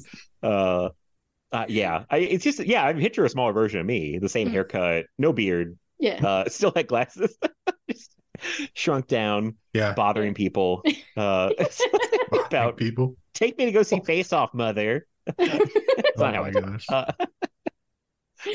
I've taken this podcast so far off the rails. I'm so Well, no, it's all in theme because because the Minority Report is free will versus no will and privacy versus no privacy. That is the deciding. You, it is your private thoughts now your public, and I think even though the internet was around, it kind of gets the internet where we are now, which I think is very rare for a lot of um past future movies, like say Demolition Man, where you're just looking at this thing going, yeah, I don't think we're ever going to get to that stage. We might, maybe in the in the sewers with uh, Denis Leary, that might be our future coming that very might soon. Eating like This- burgers made of rats. Yeah. Yes, the whole Taco Bell war. No, I don't think Taco Bell's winning. That'd be fun, actually. That'd be fun if that happened. yeah, Richmond was. so yeah, there. Um, anything else you want to say about Minority Report before we move on? Uh, I was just gonna Matt, did you did you ever say if you actually read the book or not? Or the Oh, yes. short story? I was gonna see what you thought of it if you did. If you No, didn't. I realized I did not say that. Also, I want to be perfectly clear. I was not trying to insult anyone that loves to read. It's just not my thing. I just want to make. Oh, no, I was I- not I- slamming the entire hobby of reading. insulted. Just I'm No, weird. yeah. Just that's all it is. No. I have not read the story. I can't think of anything else to say about the movie. Uh, I mean, you guys said a bunch of stuff that I was already like the whole like how it feels like it's post 9/11, but it I mean it came out post 9/11, but it you know it's kind of half and Right. half, and it really wasn't. Um, it's just a really Yeah, good how it- mix of yeah. yeah. Oh, go ahead. Sorry. No, I was just gonna say how it came out post 9-11, but it was filmed. Yeah, before yeah, It's just so like, weird how then people will have these like- other ideas when they see it that they wouldn't have had. Exactly. Saw it right when yes. it was filmed. yes. You know, like, uh, like Halloween Kills and the whole that whole uh, riot scene. And they were like, they were like, this was influenced by uh, January 6th, and it was like, no, you guys filmed this before that. happened. Yeah.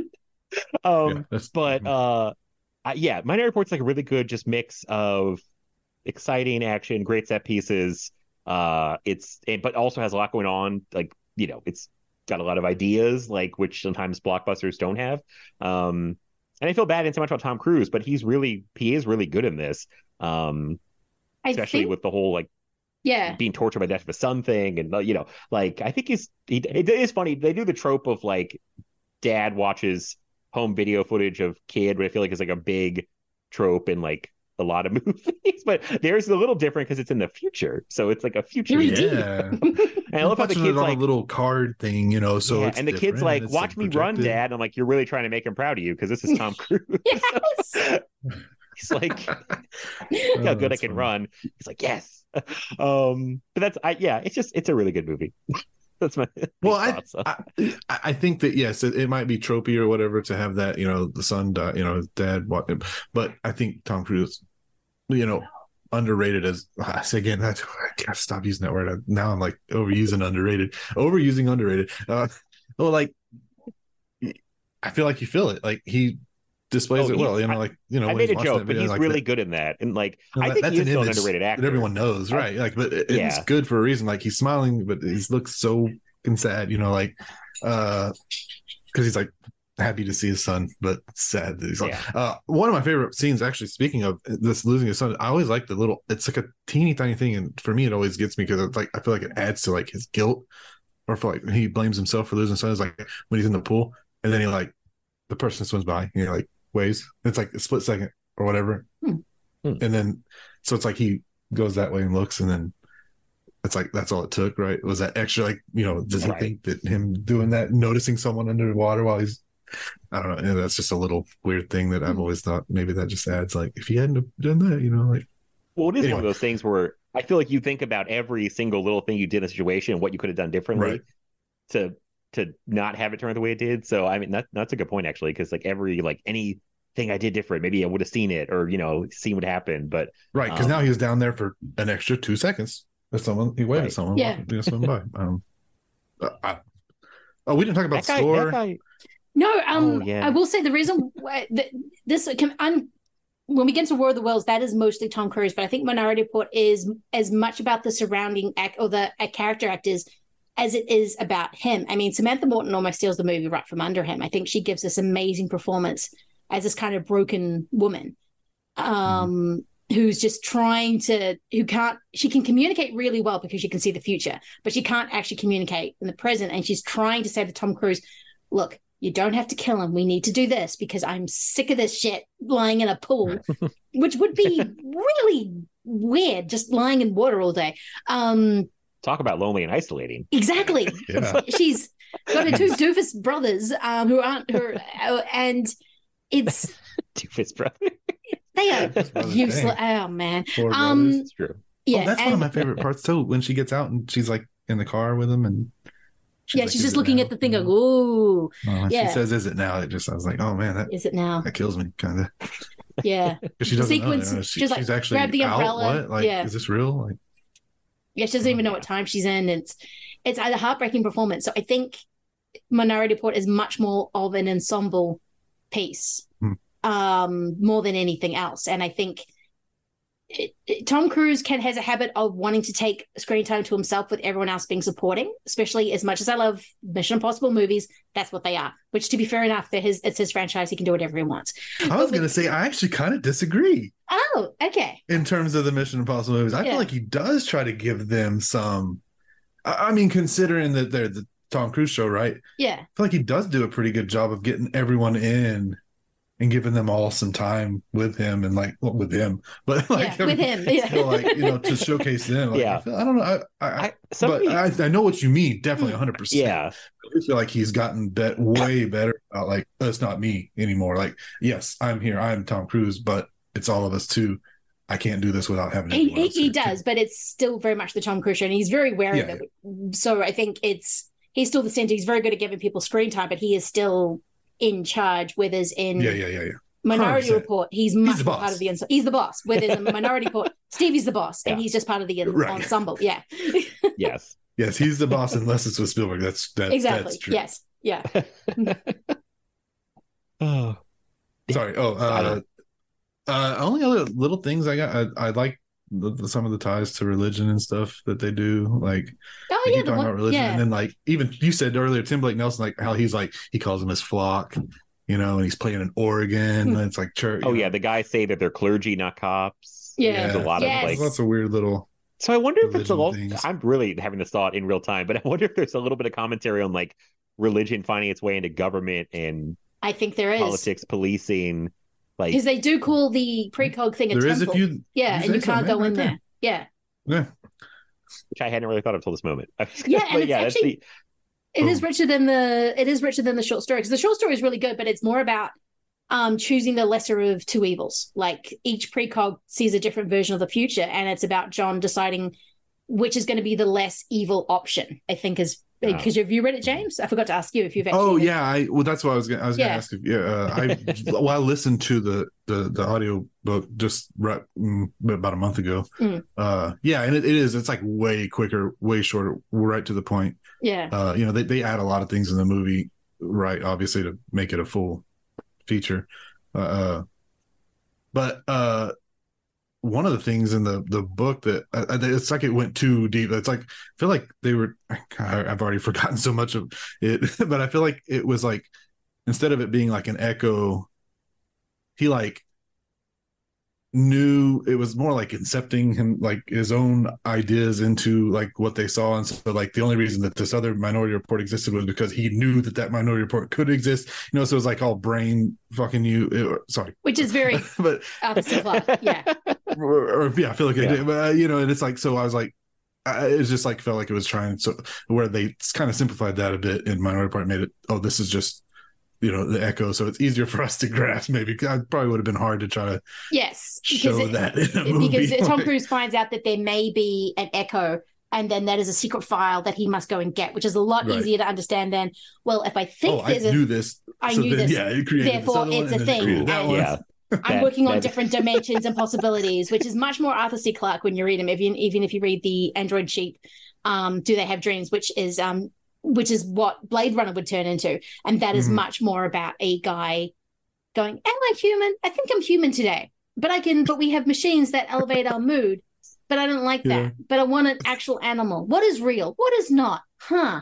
so and it's kind of what your mind thinks is human or as an actual thing regardless of when ridley scott did it it's much more it's still ethereal but it's much more of a different beast Mhm. and this is very similar but i do love the religious point that matt brought up which now i'm like oh shit it is too.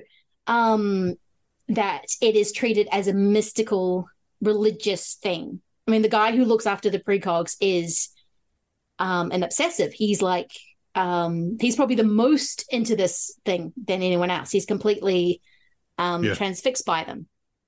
And they are kind of things. So to take a precog out of the pool into the real world is like the greatest sin he could probably commit but he kind of it's like taking the whole computer hard drive out of the wall and taking it with you almost but um no That's that wild. is it is very much about church and state kind of melding together and the mysticism of of, of that and i think that's very very clever so yeah Thank um, Matt. Good movie. yes very good movie by the way minority Good report good movie uh did you guys want Oh. a quick break oh sorry james Oh yeah, yeah, we'll do that. Uh, the for, uh, last one little thing I forgot, we had to mention that Hmm. Cameron Crowe and Cameron Diaz and Paul Thomas Anderson all have teeny tiny cameos. I've never seen Paul Thomas. i've never Anderson. seen them in there You can see Cameron Crowe easy because he's like the guy looking at him in the train. So okay it's like Oh, obvious. okay. Oh, okay. okay that is yeah i know that you're talking Yeah. about yeah Cameron Diaz is behind, like she's a passenger on the train. You can see her for a split second. Oh, Get it right. Paul Thomas Anderson, I've never seen, but apparently he was in it. He said he can't see himself in it either. So uh, well, maybe maybe maybe it wasn't in the final cut. I don't know. Yeah. But uh, I can't. so find wait is this when they were it. doing vanilla sky Yeah, it Yeah, was yeah, right it was after, around right? the- yeah yeah, Because Vanilla Sky's like 2001. So yeah, that's it must just like, hey, everyone, come over Yeah, it and was like jumping, mhm. jumping our Yeah. movie too. yeah. Yep. Oh wow. Okay. Now I'm gonna look for that. Pretty now. cool. Yeah, me too. fun facts. Yeah. James Coddington's fun facts. Yes. Yeah, those are my fun Check it out. That's going to be your new Twitter gotta- handle. James Coddington, fun facts. I gotta figure out a Should be your better Twitter like handle. yeah you are so like- full of like fun facts. It's just Yeah. like, did you guys know this? Or like you're posting the clips. Fun Like, facts. check this. out. Well, because I got all those, clips, you know, I watch all those things. I might as well talk about them sometimes, you know, like watch all those back behind the scenes things and I mean, that wasn't in the behind the scenes things. Actually, that was just random. But, uh, yeah. Oh, I mean, speaking of Colin Farrell, uh, no, whatever. Let's just move on, man. I'm sorry. Let's take, let's take Oh, you that literally live there. reading. It needs to be. Absolutely. Like, I don't know why. not. That was amazing. Yeah. Okay. I even was going to say more. I was like, I got to talk about reading because it's going to make me sound crazier. Because I was going to be like, well, guys, I don't mind. I this is going to sound really weird. I think there's got to be something to this psychologically. I don't like to read when it's just me alone in the house, but I'm okay reading if other people are in my house. I don't know what that Ah. means. Yeah. Like maybe because it feels less lonely because people are there. I don't know. Mm-hmm. Like can't figure this out. I got to go ask somebody. but like, it's the last thing I want to do when I go. Like when I have the house to myself, I'm all alone. I'm like, the reading ain't gonna happen. Uh, well, but maybe it's because that you said you have to turn off all noise. Like I can have background noise when I read, so I'm fine.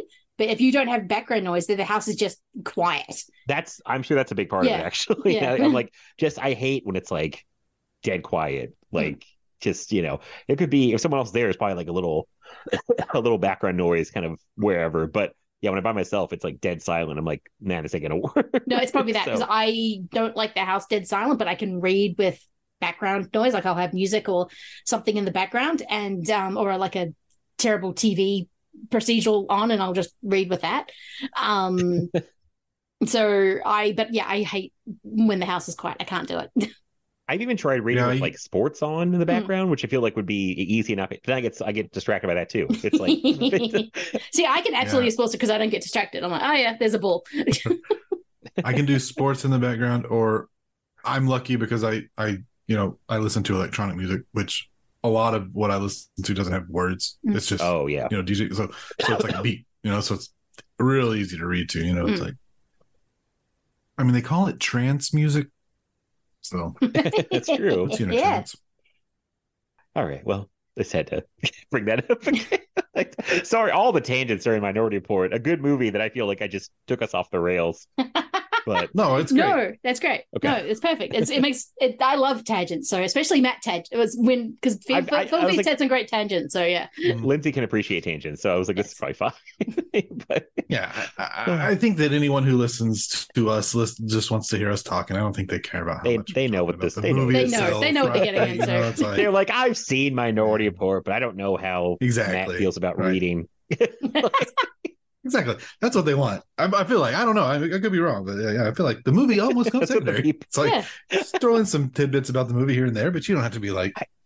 "Oh, that's a different. I do kind think of that when I podcast," listen you to know, this we're- we're- movie, half the time I'm almost happy when they go off top of something else. Like, uh, yes, like uh, it, there's oh my god, one of my favorite episodes is not at the movie at all. Like that Leprechaun returns, where Patrick have a whole story about the He-Man. Oh my God, figures yes. and the guy that like Stole won the his contest. idea. There's this whole like. I'm like, I would just more of that. Like, I don't even need Yeah, some right. whatever movie you're talking about. you have the same thing, Matt. You're you're similar to Adams. Uh, you know how he always thought his parents would say whether someone died at the end or whatever of a movie. Oh, it's yeah. like that's what they would tell him.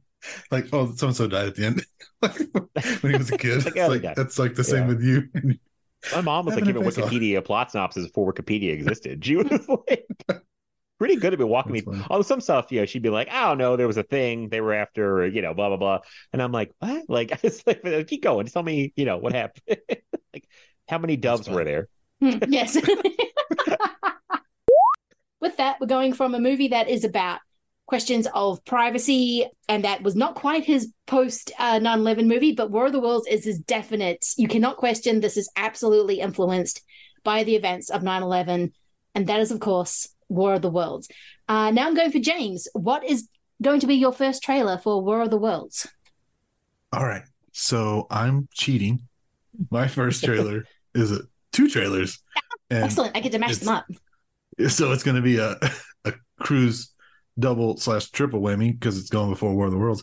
I'm doing it. Are we wait? You know what? I just thought. I'm sorry. This is a complete tangent. I'm ruining your trailer, but putting trailers uh, of uh, movies like now I'm thinking of like the years that they come out. So I'm like, oh, we are we allowed to put movie trailers that came out after the movie that we're watching Oh, on the movie that we're about to watch? No, I, I know. I, it just for some reason it just like popped in my head. And I'm like, well, anyway, I'm doing Oblivion and Edge of Tomorrow.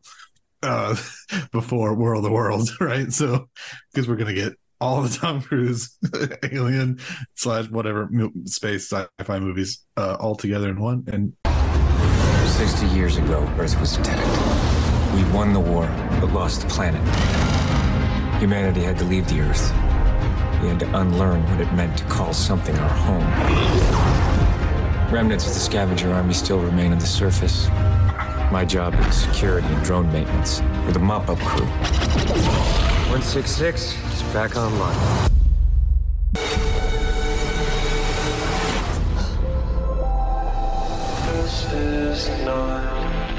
The. The invasion will fail. We lose everything.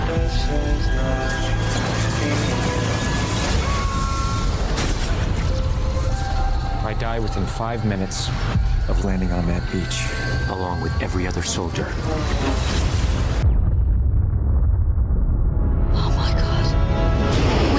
Unidentified impact. Drones are mobile. Keep your tech out of there. They are human. I'm ordering you to return to tower immediately. They're firing on survivors. Stand down! This is insubordinate behavior. Get down! How did you do that? Come on! Come find me when you wake up. What happened to you happened to me. You hijacked their power. How do I control it? You have to die. Every day. Keep coming here and I'll train you. Again, again. Your leg's broken. No. uh, does everyone know about Oblivion and Edge of Tomorrow? Do I need to say anything about those movies? Maybe I feel like Oblivion, because everyone's like pretty self thing that Edge of Tomorrow was fantastic, but I actually might be in the camp weirdly that likes Oblivion better than. I like both of those movies. I, I like but them both I a was lot. so surprised by Oblivion. Like that movie, I was not expecting that movie to be any kind of good, and then it's yeah. Well, because I think that they both also fell into that time where Tom Cruise wasn't, you know, it was still kind of weird. You know, it's only 10 years ago, but nothing he was still trying not his best Right, not to do right. Mission Impossible movies, and then he had to go and make Mission Impossible movies. Yeah. But yeah, yeah. I, I, Matt, do you like Oblivion and Edge of Tomorrow? I I do. Have We're gonna roll the trailer for Oblivion? Oblivion again because that was my trailer pick too. Oh. Okay. I'm sorry. I'm the sorry. only one I had, James. You had to take both. No, I'm kidding. Ah, ah.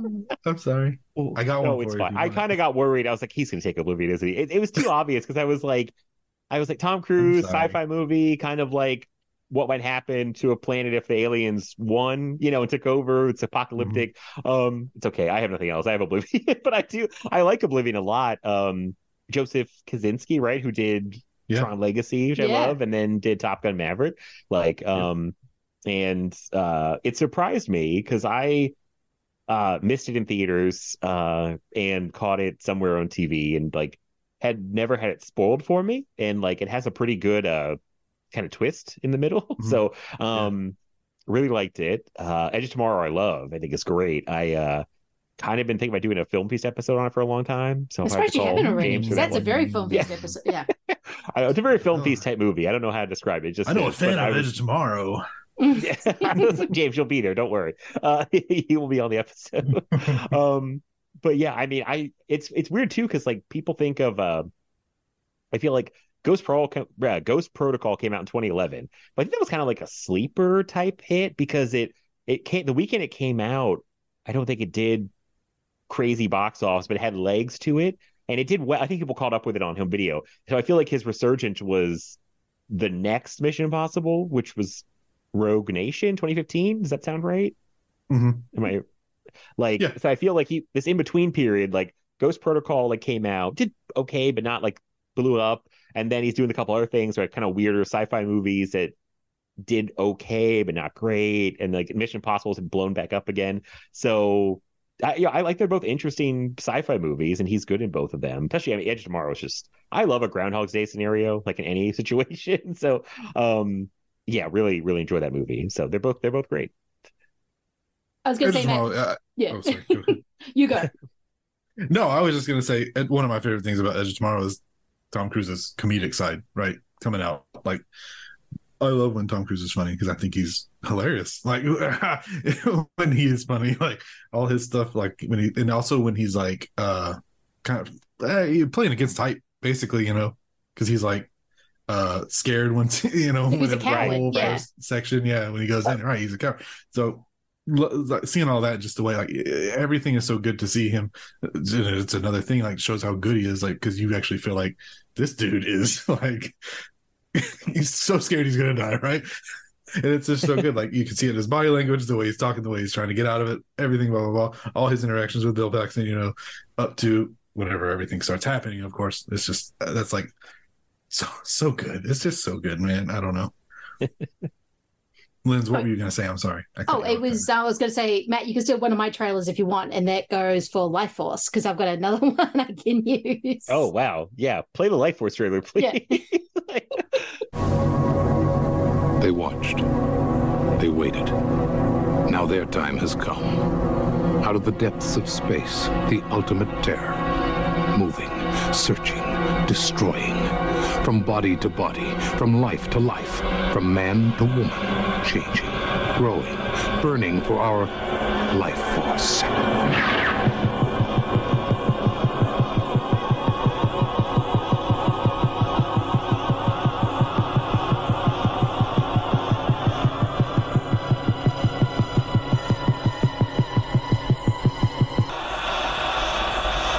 From the director of Poltergeist, from the special effects creator of Star Trek The Motion Picture, Life Force. In the blink of an eye, the terror begins.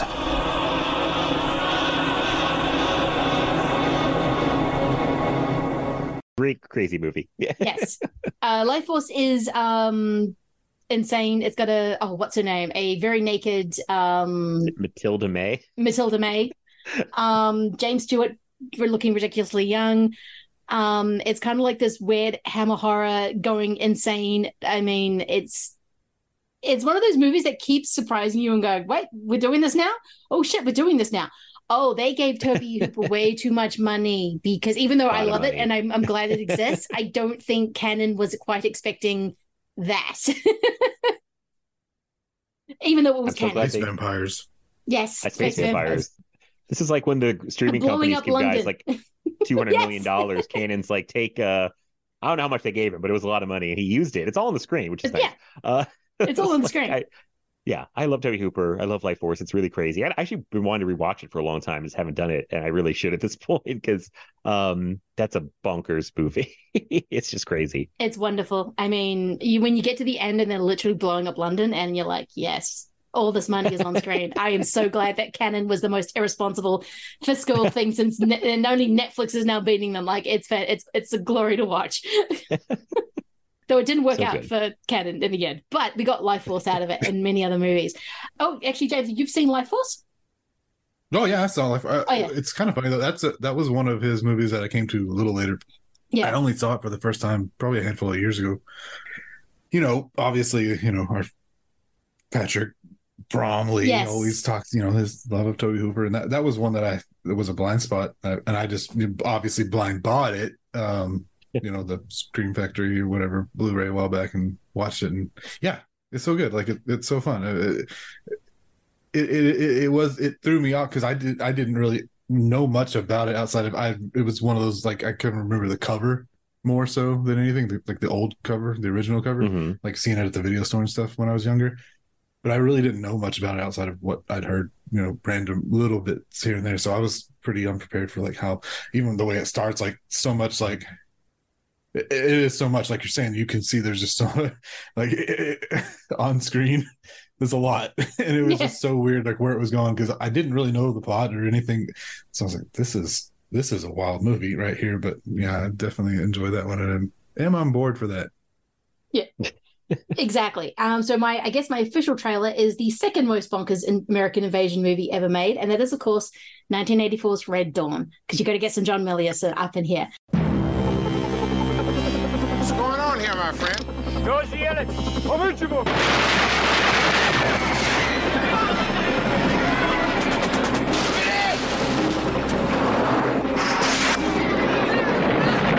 This is the emergency broadcast system. We are are under attack by conventional forces of the Russian army.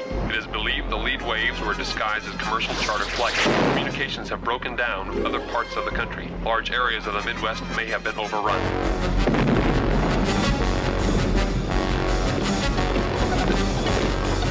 Know who all of you are. They're looking for you.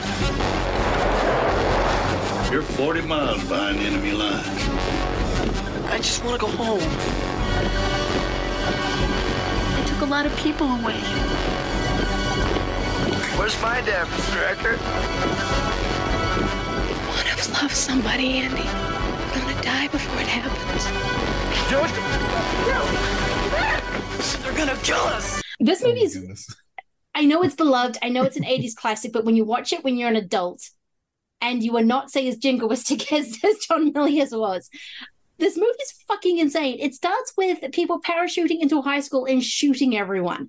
And then you have teenagers who are now guerrilla in guerrilla warfare. I mean, yeah, this movie's bonkers. I laugh, but it's not funny. But yeah, that's, Yeah. I was trying to think of that being in a movie today. Uh, it's like, it's uh, a movie that would not exist. well, I mean, it's, I say that, but they made a 2012 like- remake. They made the remake with Chris Hemsworth, so they I don't think anyone talks about, or I until I forgot. So you said they would make that, or I said they wouldn't make that nowadays. Oh, they did make it like ten years ago. Yeah, yeah. Um, I, I never I saw didn't that grow one. up with. Have y'all? Neither I haven't seen I the remake. know. I, I don't know anyone that has. Okay. I've- okay. uh, I didn't know. Just like it's like it's like the Point Break remake. It's like that exists. Oh, right. Okay. Yeah, people just Uh, go. There's know, no no no one would make that a. Point Break remake. Oh, but there's a remake. No, there's no remake. I I did not grow up with the original Red Dawn. I didn't see it till I don't know. I think I was out of high school. Like at some point, like I have a friend that liked it. It was like, oh, you should watch Red Dawn, and I watched it. I was like, this is a fine movie. Like, it was like it's just not uh uh. I don't know. It's just not uh, one that I think is that spectacular. It's like not I get why. spectacular. But it has Yeah. John's uh, Stanton. What's his name? Stanton screaming behind a fence, "Avenge me!" Oh Um, yeah, I, I knew the South Park parody before I saw the movie, and I was like, oh, that's where that came from.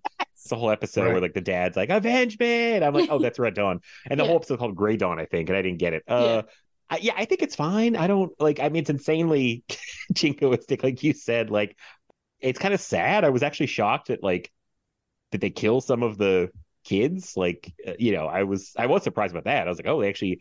I thought the safe thing would do be like let almost all of them live, but I, I think do more than one of them die? I don't remember, but Quite like, a few, yeah. For I haven't seen it for a while, but yeah. like I couldn't remember. Uh I don't know. It's just a weird movie that like is such a time capsule of like Reagan era 80s, The 80s. stuff.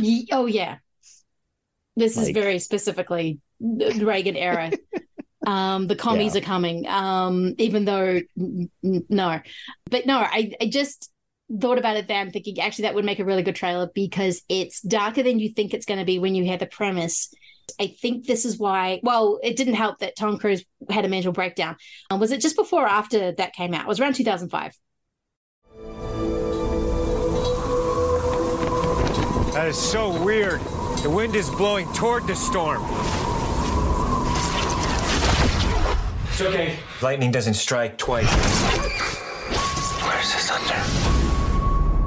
Robbie, you saw the lightning? Yeah, 26 times on Lincoln Avenue. You hear that?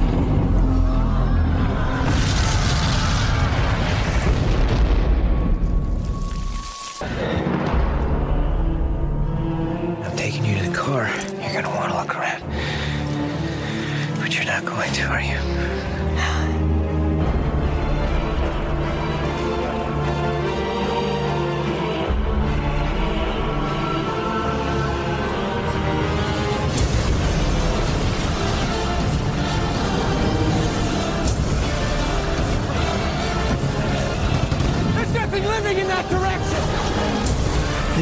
Been planning this for a million years.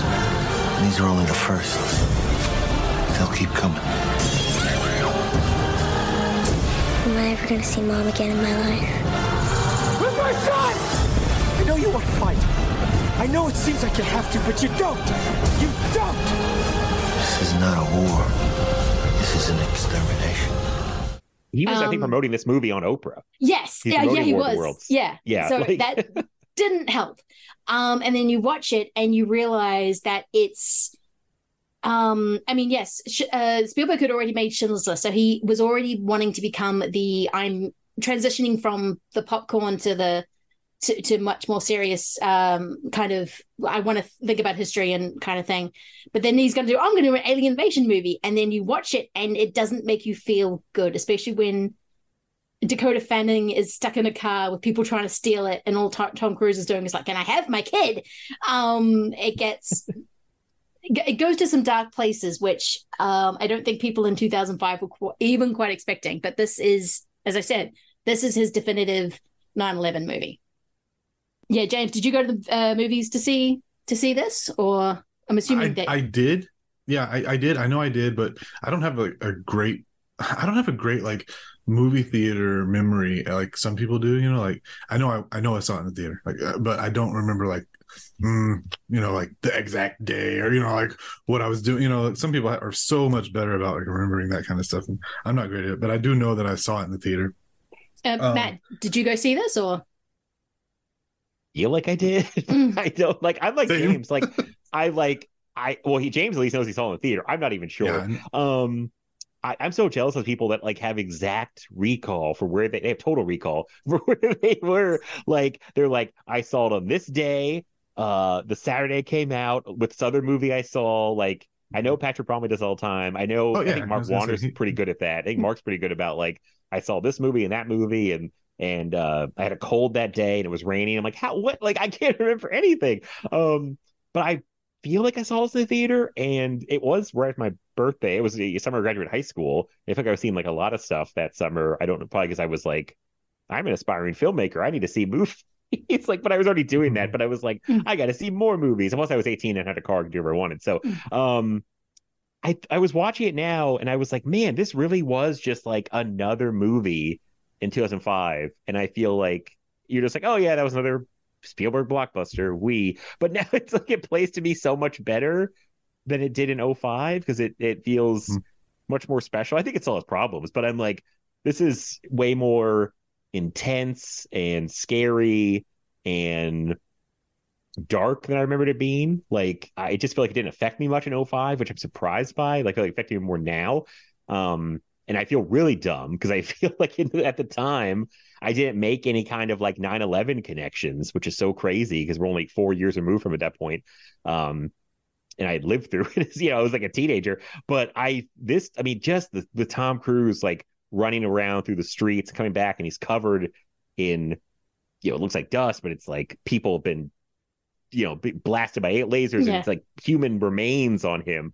And that's such like a thing you see people in new york in 9-11 and i'm like how did i not make those parallels? Or i forgot about it. I don't know. It's just so interesting like that it's and it's like so it's so dark. Like it's it's like this is spielberg really i think dealing with uh some stuff post 9-11 like where the country's at and just how people respond to tragedies and um somebody it was that stupid CinemaSins was like what's all the american flags on every house? And i'm like it's four You- years after you- 9-11 Do you not Like, remember what it was like at, during after? I mean, I wasn't even living in America, but I remember America being particularly American during that right time. we were in the throes of people being were very extra patriotic and Yes. if you yeah we were extra american if you said anything bad about anybody Oh my god, the uh, poor like the- Dixie chicks almost got the murdered. Dixie chicks were crucified. Just fries, was- what?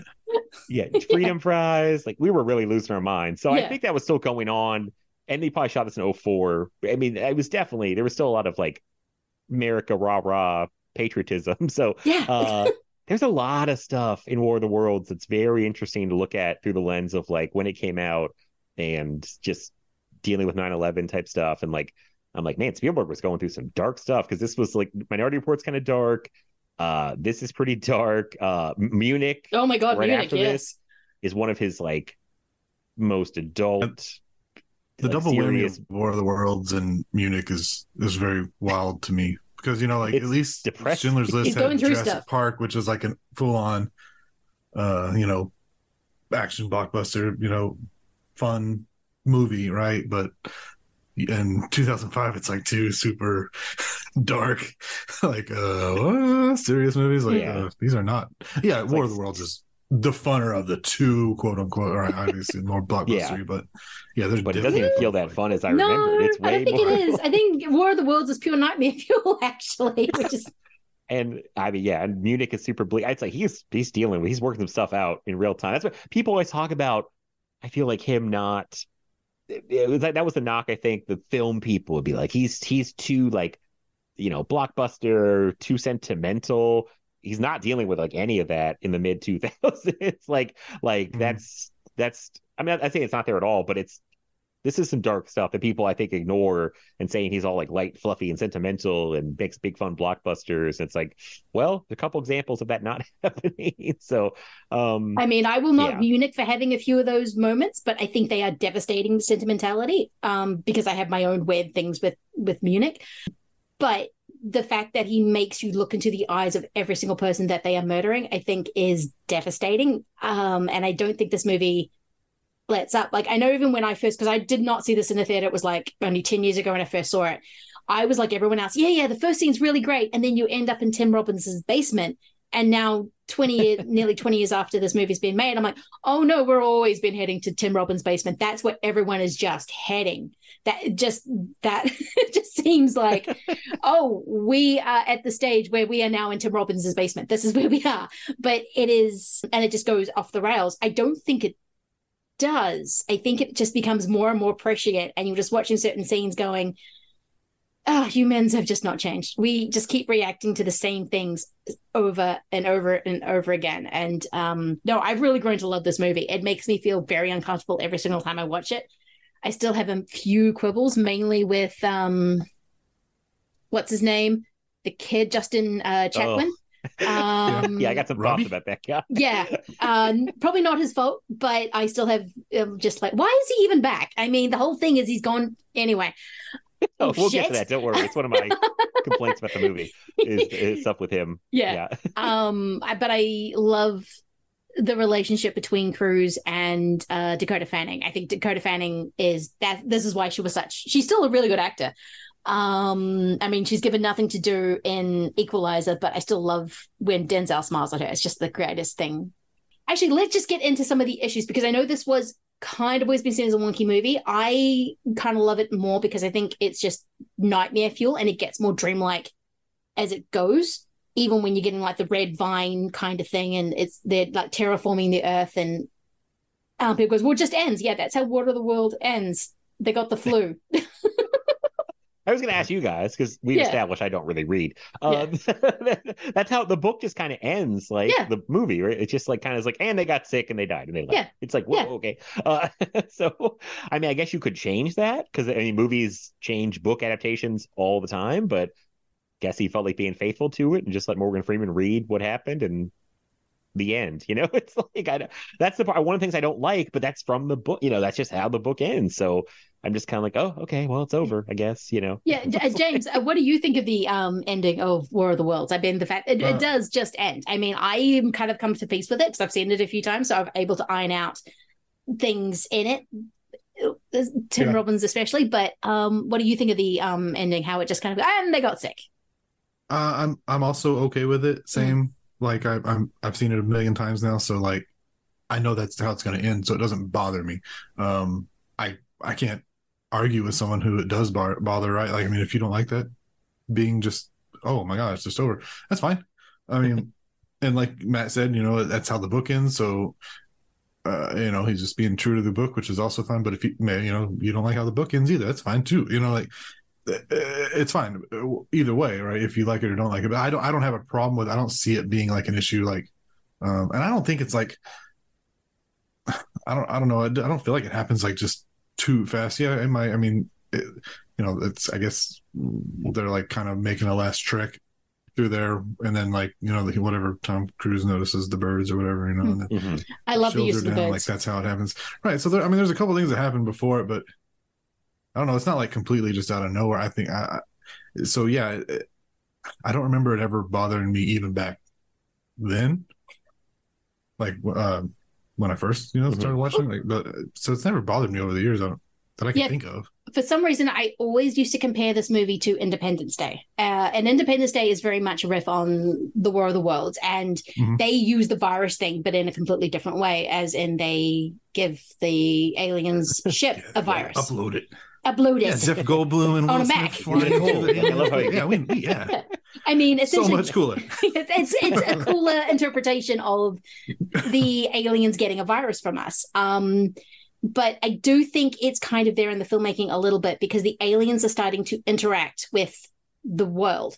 Now, this is kind of, I mean, humans have done this all the time, but we tend to give people viruses they can't handle and then they die. And then we go, well, looks like the land is ours then. Excellent. Um, but this Yeah, is yeah. kind of the reverse, as in they're trying to do that. Then they realize our germs are better than everyone else's germs, I guess. They die, but they are trying to interact with this planet. And apparently, Earth is just not going to have it. So they have to take on. A, a terraforming isn't just a one-sided thing, which, but I think that's more in the filmmaking than it is ever said explicitly. So that could be me reading Right. into into it. But yeah, I do love No, the red vines. Yeah, I agree. I, Mm. I I think I think you're 100 percent right, and I, I actually it makes me think of other things like people argue or have criticisms of too is like, well, how wouldn't they have known? They also do this with like signs, you know, like oh, how how could these you know aliens not know?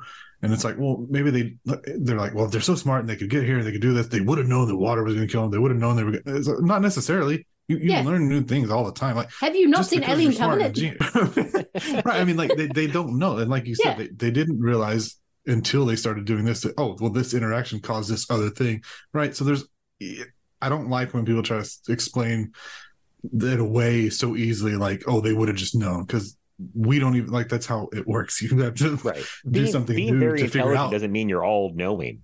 Right. It doesn't know what I mean you know? It's like, yeah, like uh, oh, the aliens and science would have known that the water hurt. Why? How would they have known? Had they touched it, like they might know the chemical makeup. Like, well, I, you know, I don't know. It's People- just, I don't like that people, People only criticize harp on aliens those. like this. There's so many movies where like human scientists who would all be like, "Oh, they're really smart group of scientists. They're well prepared. They're well researched. They go into some situation and they don't. They're not prepared. You know what I mean? But it's like with aliens, Right, like, well, they should know everything. Those those damn aliens. it's like, Well, do you know um, how many people died crossing countries? I mean, the indigenous people already knew this, so they didn't tend to do it as much. But then you had like people coming over from Europe and going, "Yeah, I can totally just walk to Perth from the East Coast." No, you will die. Same with America. oh, I can go over to the West Coast. No, no, you will die and probably have to eat Right. another human being. That is what is going to happen because you don't know what's going to happen until you get there. So, yeah, I don't know why aliens keep getting all the flack for It. yeah, because I mean, they can be really smart, but they just might not know what's, you know, happening. So I, uh, I yeah, I has oh, hello, I'm a visitor, Yeah, I Yes. guess has Speaking of- the- speaking- the podcast. new guest. Yes. Bye bye. Hey, bye bye. Go to bed. Ask her about post 9/11 trauma in film. yes. well, no, Uh, because we that's a really talked good about, point. Because we did. 9/11 imagery in War of the Worlds, Birdie. Yes, Those words don't mean anything Sorry. to her. No, that's nice. that's nice to live in a world where you don't understand. to be a child. Call 911. What? No, Sorry. no. Sorry about Um, No, you're fine. I feel like it's always nice. Your daughter like pops in like on every podcast. I feel like we do. that. Yeah, it's her emo now. She's like, I got to make an appearance on this Yeah. non-video form. Exactly. She literally whispered in my ear, "I'll see your friends." I don't know if you could Very hear me. sweet. I want to see your friends. I was like, uh, yeah, there. yeah, there they are. Anyway, Yeah. Um, but uh, no, you're fine. yeah, I'd like we jump right to the ending of this whole movie, but I mean that kind of is like one of the talking points of the movie is how it ends, right? I mean, um, I- you know, I it's it's also kind of I will say convenience. It's I, my, all my problems kind of go to the end, really. How the family, like his ex-wife, I guess her new husband or boyfriend, and her parents are all totally fine. The house Boston. is fine. And, yeah, the house is Yeah. fine. The son has made it That's after his his dumbass decision to run into battle basically uh justin chatwin who i don't like and i not like as a human being as an actor he's in one of the worst movies i've ever seen in my life dragon ball evolution which i mean he's bad in it but like every single thing in that movie is bad um except maybe chow yun fat maybe he's okay i can't well, can't- Chow Yun Fat always gets a pass. can't say any bad about Chow Yun Fat. But uh I mean so that's like one of my first this and that were like my first exposures to this guy.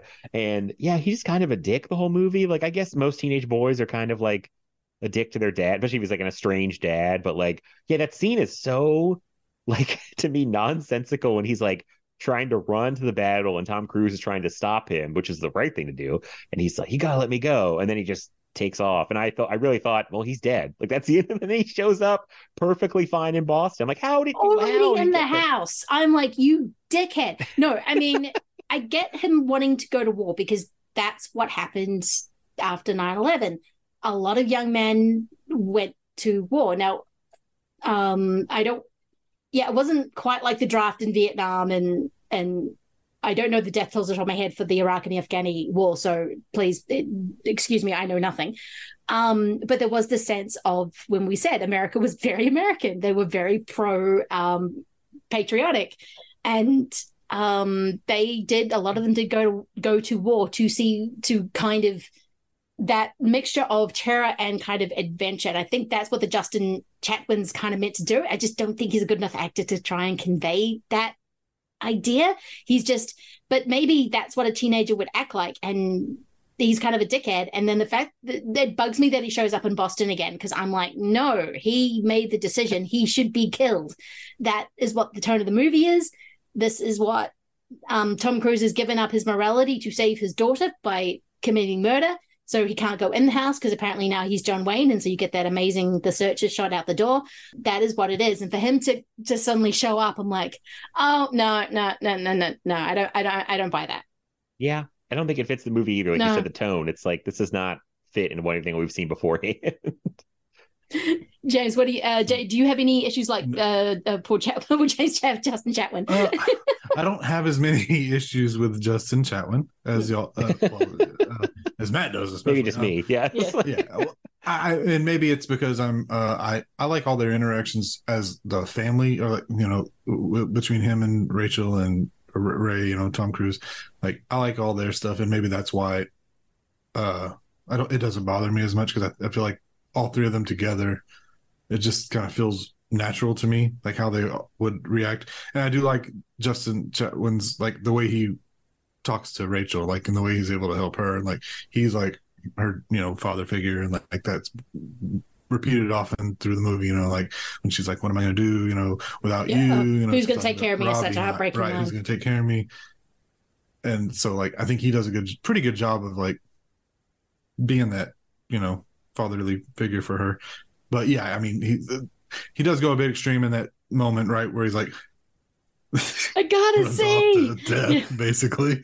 Uh, yeah, but uh, yeah, I- you were talking about it being like that's exactly what I was going to say, Lindsay. Was that that- that's why I feel like that makes sense for the movie is because yeah, it's just taking that post 9/11 thing. I got I did make a few a few notes on this one actually. Like I made notes of every 9/11 thing I noticed or where I thought it like echoed something from 9/11 or whatever. Uh, so I got like the human ash right that Matt talked about too. Is it the Mm. terrorists? You know, uh, plane crash site. You know, Rachel sees bodies in the road. Uh, we got to we got to get back at them. That's what Yeah. Robbie says. Oh, you know, it's like that mindset. We got to get back at them, like because you know it- it's just another 9/11 thing that, like Lindsay said, you heard all the like. That's just what you thought.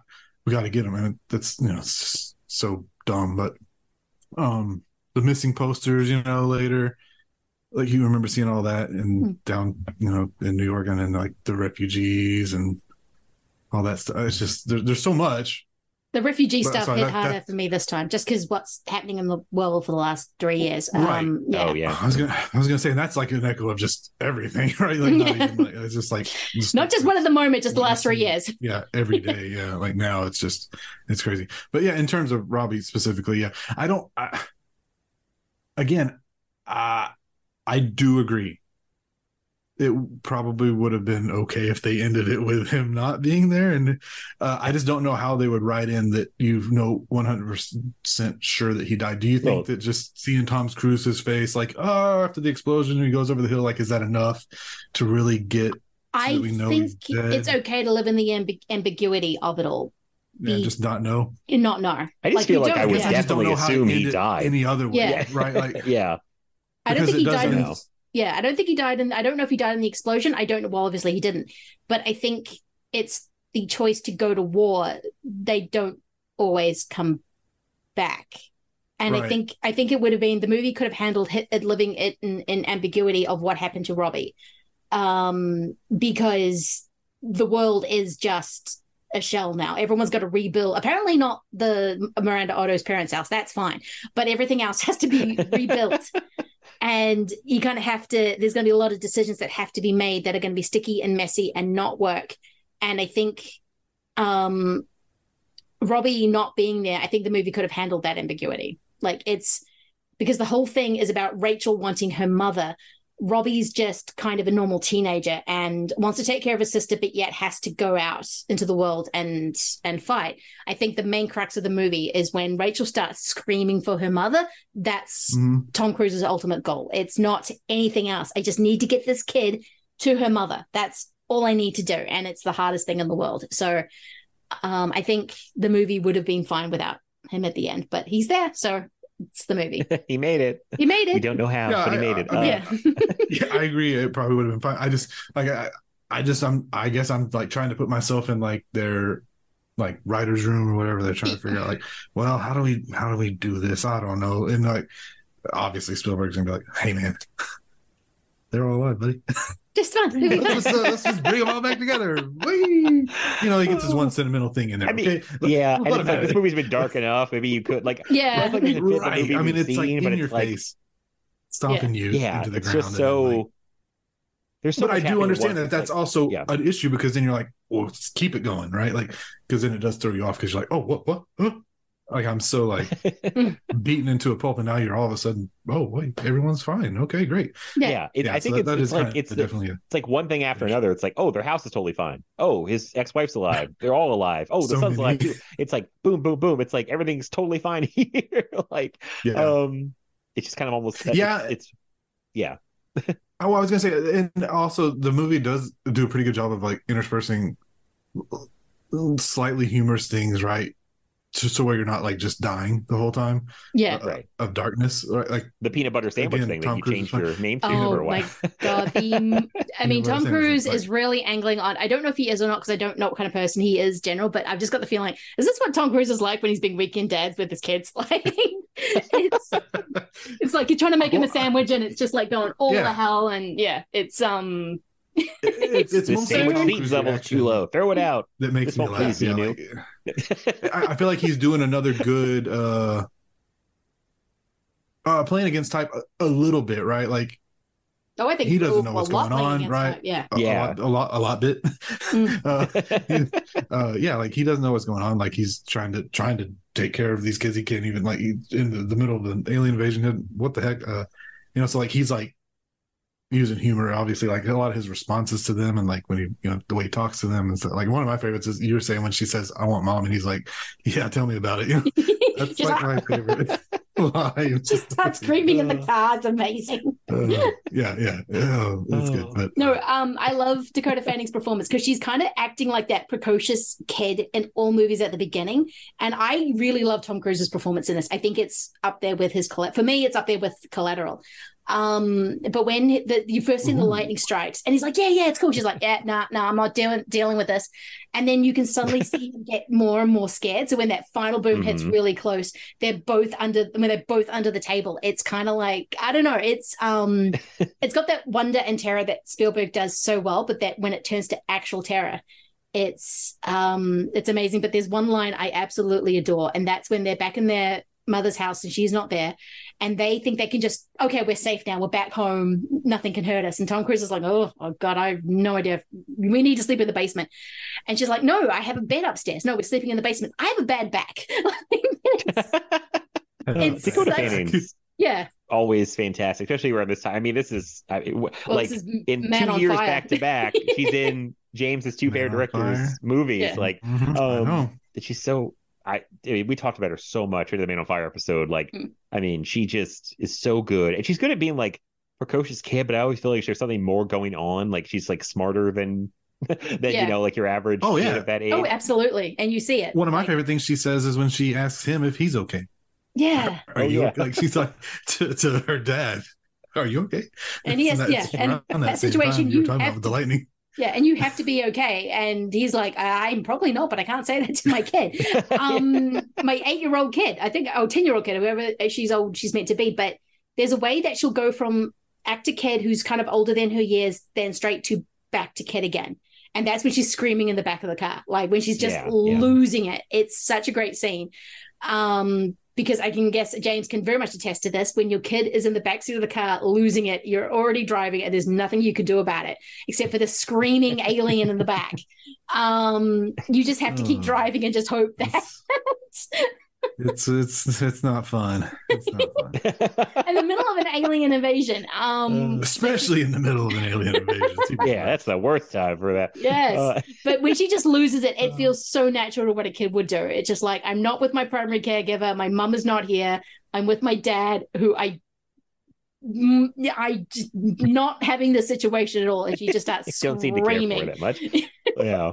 They, I mean, that scene, uh, that thing with the lightning you brought up when they're first seeing the lightning, such a Tom Cruise reaction uh, to me, like what real Tom Cruise would be. Cause like she's getting scared. They move back like under, like next to the trash cans, and he's like smiling, like his Yeah. like big Yeah. Tom Like, Cruise This is smile. great. Isn't this awesome? And then it like turns, like I'm like, yeah. that's such a Tom Cruise thing. I feel like he'd be that he'd be like, oh my God, it's so cool. And then it'd be like, oh shit, this is actually kind of serious. Like, but I was trying Yeah. to think too, like, so Dakota Fanning's great. I think Tom Cruise is good in this because like I can't think of a time he's played like average Joe blue collar guy. That is doesn't not like his wheelhouse.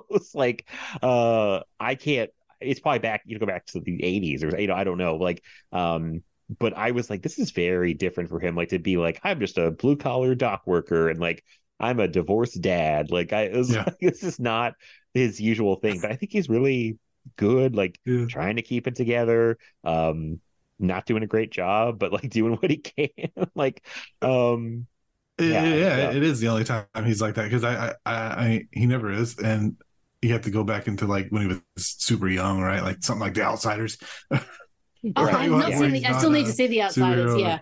cocktail stuff Yeah. like that, where he's just a normal guy. But uh, it, it's funny that you say that because I feel like I've mentioned that recently. That like, yeah, he's like super blue collar regular Joe, but they do have the scene right after your introduction to him where he comes like flying around the corner in the Mustang, you know, like oh yeah like he's like a Fast and Furious movie. Like he's, you know, do you know what I'm talking about? It's like he's in Reacher, right, yeah. right. Like he's like he's doing yeah, like, Reacher comes flying driving. around Like, the corner like Yeah. he's like some super badass car dri- like race car driver, and I was like, he had to get his Oh, little. you know, he had to get a was this your there. tweet too, where like there's that little line where he's leaving and his supervisor's like, you know, nobody can move these crates as fast as you can, or something. Like, oh yeah, saying yeah. Right. oh to yes, be, that- like, He's yes, trying to get was into overtime, and he's It's like, absolutely so he not. has, he's, yeah, he's He has he's to be also the the best best. at his job. the best Yes. operator at the dock. Like he's got to, yeah. Yeah. Um, there's still some little touches, but yeah, he Yeah. does not have his shit together. Like his house is a mess. Like can't make his kids food. Like he can't. Like the the ex wife is judging him as soon as she comes in. She's like, "You got spoiled milk," you know. Um, so I yeah, you don't see him playing guys that like don't have their shit together. That's why I like Edge of Tomorrow too, because he's just like a coward in that movie for Mhm. most like, Yeah. and he does not have his shit together in that movie either. But uh, but yeah, I mean, he's I, him and Dakota Fanning are great together in this. That's why I don't really I don't mind when Justin Chatwin leaves because I'm like, well, now it's them and, and crazy Tim Robbins. But you know, that's I've grown to love Crazy Tim Robbins. Like I, I, think kind of like yeah. crazy Tim Robbins. I mean, okay, he's Tim playing it real real crazy. Oh, he's he's giving a performance with a with a capital P, just much like uh, Tim Blake Nelson in, in Minority Report. But Mhm. Yeah, he's he's kind of that asshole who thinks they have it all figured out, and everyone now knows this person thanks to COVID. Um, yeah, yeah. we all now have a Tim Robbins that we know in our life. I'm like, oh god. Um, but he's actually putting everyone in more danger. And he's an absolute coward because as soon as he has a chance to fight those aliens, he doesn't. And I think that's such a striking thing because he's all about, yeah, we're going to start the revolution with a blah, blah, blah. And then as soon as he's confronted with an alien, he's not even going for it. But Tom Cruise knows that he's the one who's going to put them in even more danger and has to make that super dark choice of, well, I'm not going to leave because I'm not putting my kid in danger, but he can't stay here either. Um, this is his house, but he has to go. And the more I watch it, the more I realize how dark that moment is.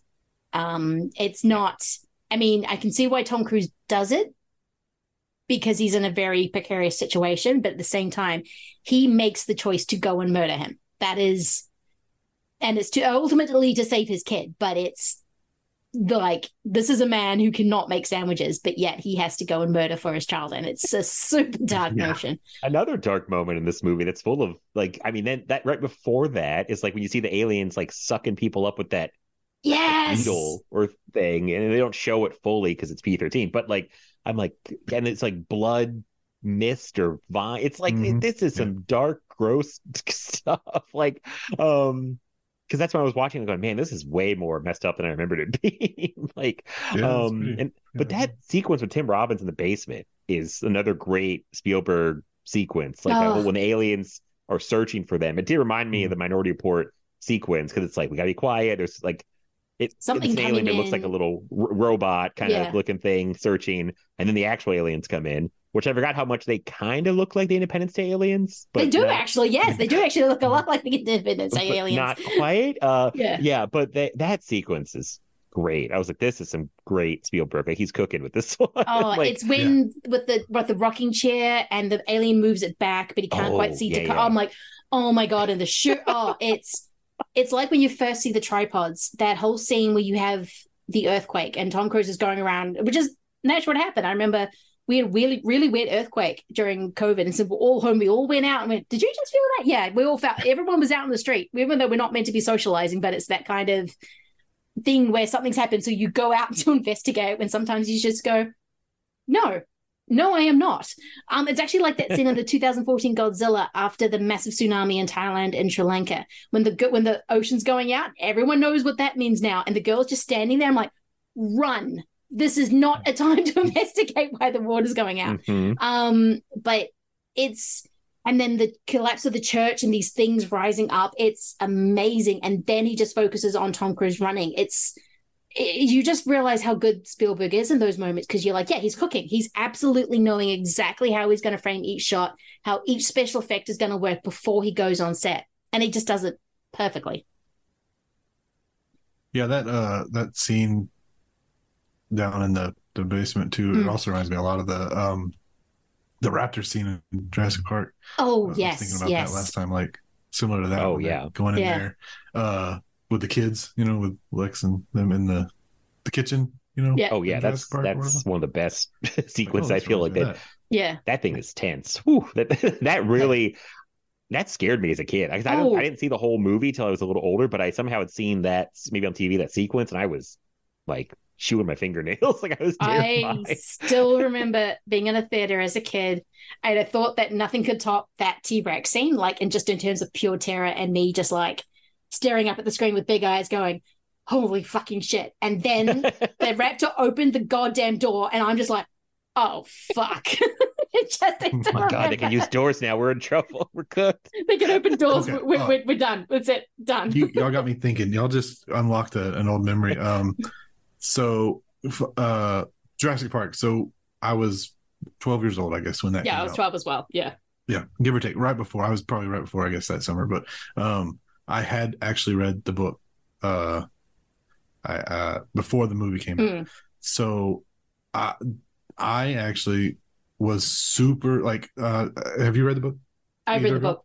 Uh, when I was I 12, it. yeah, I read the book before the movie came out, but I haven't read it since. Surprise, Right, surprise, Okay, so back the then. I haven't read it since then, but I do remember there. Was, okay, there's a scene in the book that's not in the movie, and it's it's Nedry's death in the book is like he gets like sliced open, just like the way that he talks about at the beginning of the movie. Yes, he does. I remember this now. Yeah.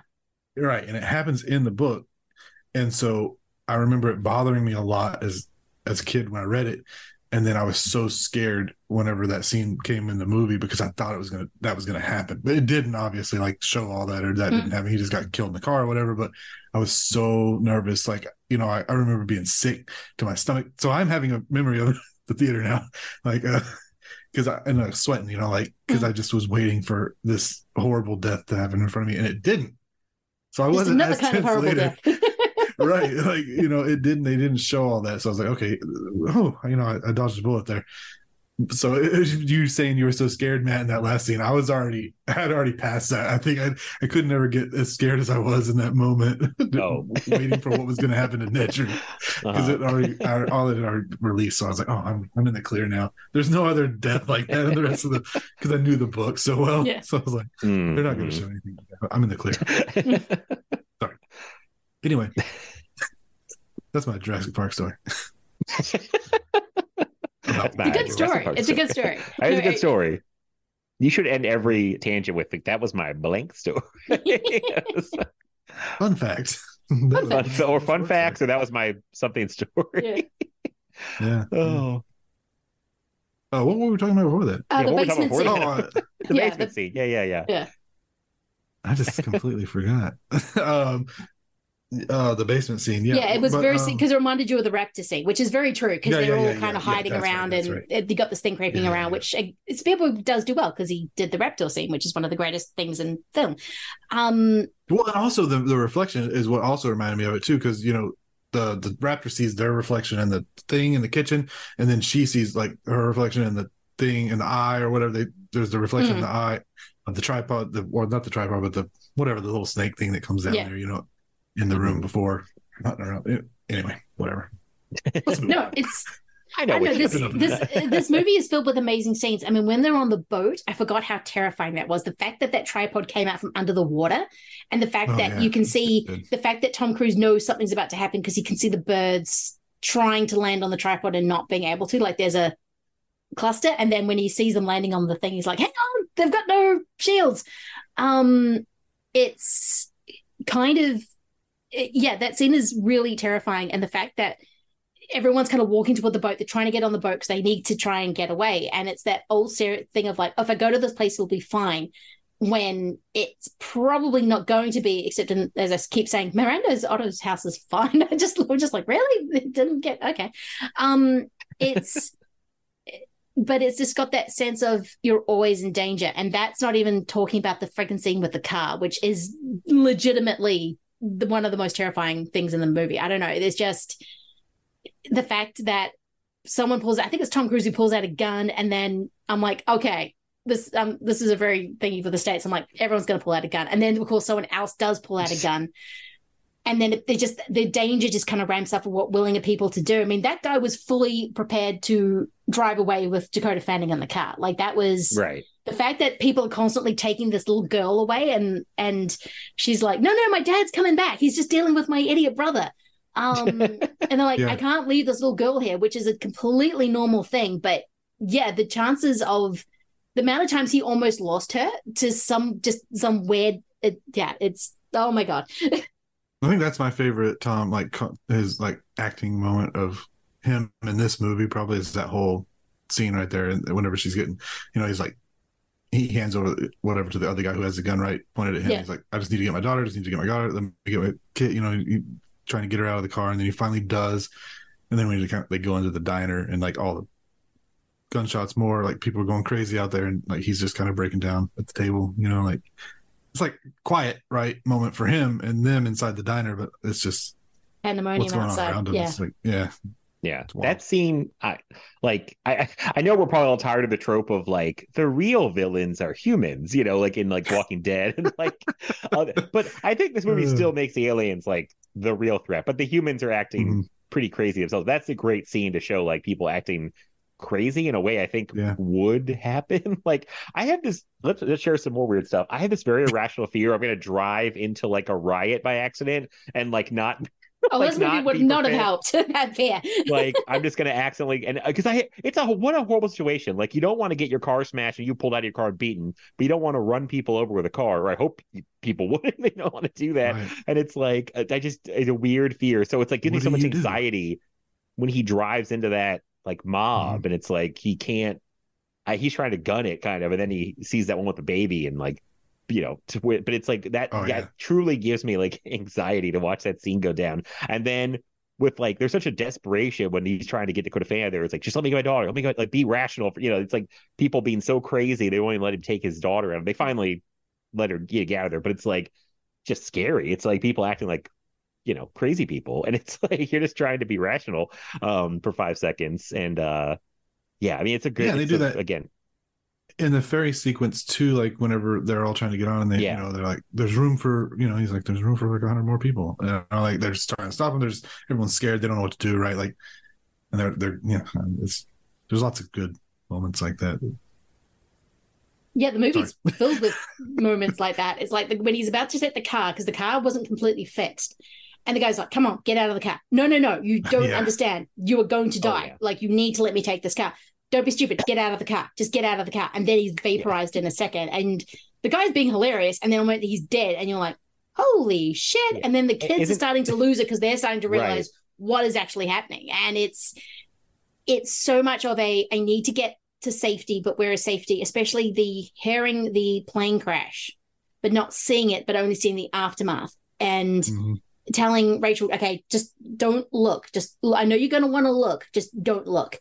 Um because he's trying to sort of not traumatize her, but when you see her when they're in those pods and she's just comatose. She's like done. When she thinks she doesn't have her father there and she's alone, she just goes and done done. Like that is one of the saddest parts. And it's her the slow realization of, oh, he came back for me. And but you for the rest of the movie, she's a lot from the basement, she is so quiet and just kind of checking out like it's kind of that trauma response of oh i'm i'm done i can't my brain just Mhm. can't handle what is happening around me Yeah, she's gonna need a lot of therapy after this. Yes. Like, she's seen a lot of things. she's that seen some don't shit wanna see. that a 10 year old Yeah. yeah You don't want to see. yeah yeah but Oh, just you really has. again her performance and she's got those such big eyes that it's especially when she's checked out it's heartbreaking because her eyes are just gone boom dark i'm like holy Mhm. shit yeah You you just remind me too when they come out of that house, uh,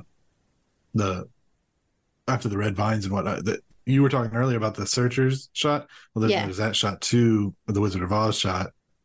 there opens the right? yes yeah and it's all fucked up because it's not the wizard of oz you want to go to yeah, no, definitely i don't like i don't like this oz Yeah, no, this is not fun. the bad one. this Actually, is the bad one. yes, this is the bad one. This is the but my favorite shot is super dark and actually reminded me a lot of Schindler's List. As when they're walking through the forest after the they get out of the, the boat thing and they just see clothes falling. They think it's ash, but mm-hmm. then you realize it's oh, clothes, and it's just like, oh, and it's this beautiful dreamy shot that connotates so much darkness. And again, this movie does that over and over and over again. I, I do love this movie, even though it's so bleak. Yeah. yeah, it's uh, it's got some amazing like set pieces, like all the open, like I mean the opening, but like the the the attack or the whatever you want to call it, the ground starts falling Oh, apart, and Tom Cruise goes out and he's they're running around and Yeah. um all the stuff we already talked about. Like I, I my problems with it kind of lie in like some of the stuff near the end, and I feel like uh like we talked about, and like I think my one thing I was like, yeah, it's got great set pieces.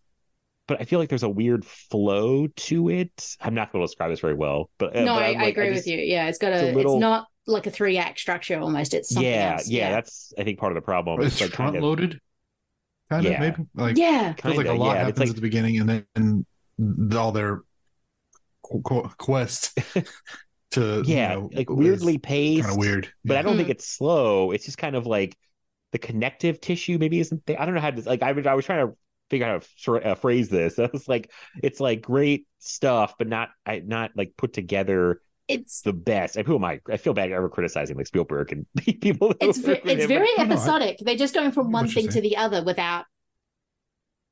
Yeah, so the time you get to Boston and the tripods are kind of um, not working properly, even though they're going grey, which I find weird because I'm like, but they're not. Are they? What are the pods? Are they? They're not. they're not meant to be an organism. Are they an organism? What's going on?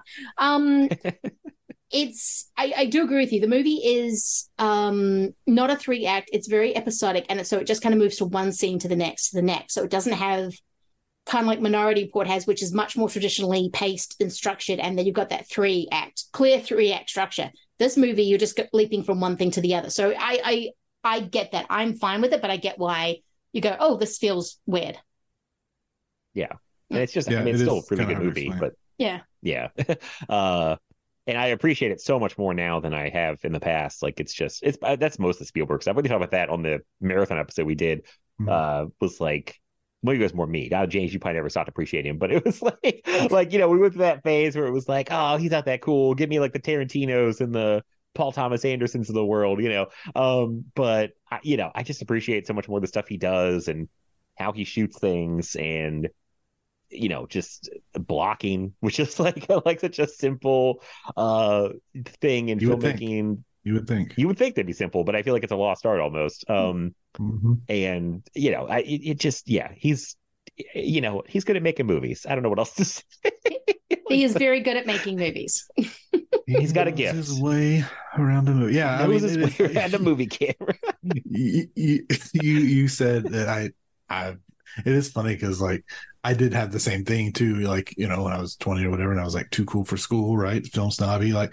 But yeah, Spielberg was the one guy who I made the exception for. Like I always liked him, no matter what. It didn't matter. Like I was like, no, you get a pass, buddy. I love you, man. You're my man. Don't worry, Steve. I'll never abandon you. yeah. Oh, yeah, I I'll did. never- I'll I fully did. go. Yeah, Everyone I else can do- talk shit yeah. you all they want. I still love you, even though I was like snob about everything else. You know, like not him. Yeah, I we He I don't got talk the pass it. for He's like some he reason. just he wasn't that cool to me because it was like Oh, he wasn't. he was the institution. If you want to like think He of all the cool like kind of punk like independent or you know he's but he's like movie making like I it was like you know it's like that whole game people play of like if you went to random people on the street and said name me a movie director I would think most people would say Steven Spielberg. You might get some Scorsese, some Tarantino's, but I think most people say Spiel. It's like name a baseball player, name a re- you know. It's like it, it's Spielberg is like the guy. So it's like it wasn't cool really to like him because it's like I think I talked about this before. It's like saying, yeah, I love water and I love you know. Right. It's like basic things, but things are important for a reason, and he does things just really well. And it's like, um, you know, take some time to appreciate stuff, which I'm coming to now. I'm like, I appreciate more of his stuff. Yeah. He was the institution, but he was also the director that your dad liked. Um, Right. right. He was like he'd been around for a while. yeah. I mean, he he, wasn't made new. he- You know, no. like- Quentin. I mean, in the '90s and early 2000s, Quentin Tarantino was still new. Paul Thomas, Paul Thomas Anderson was still new. They were making these new kind of cool movies that, um, actually, my dad liked, but um, they weren't the kind of yeah. They were That's because your new- dad's cool, okay? Yeah, my dad's cool. my dad brought home Boogie Nights for Christmas Day watch in 1998, which I still Oh, remember being horrified. oh my god. 17 going, what are we doing? You guys watch Um, that as a family? We did watch that as a family. Oh. My nana particularly enjoyed it, and I got teased by my brother because I kept walking in and out. Because I got someone would get nude, I would get embarrassed, but then I would hover, and then but then I would leave and I'd come back, and yeah.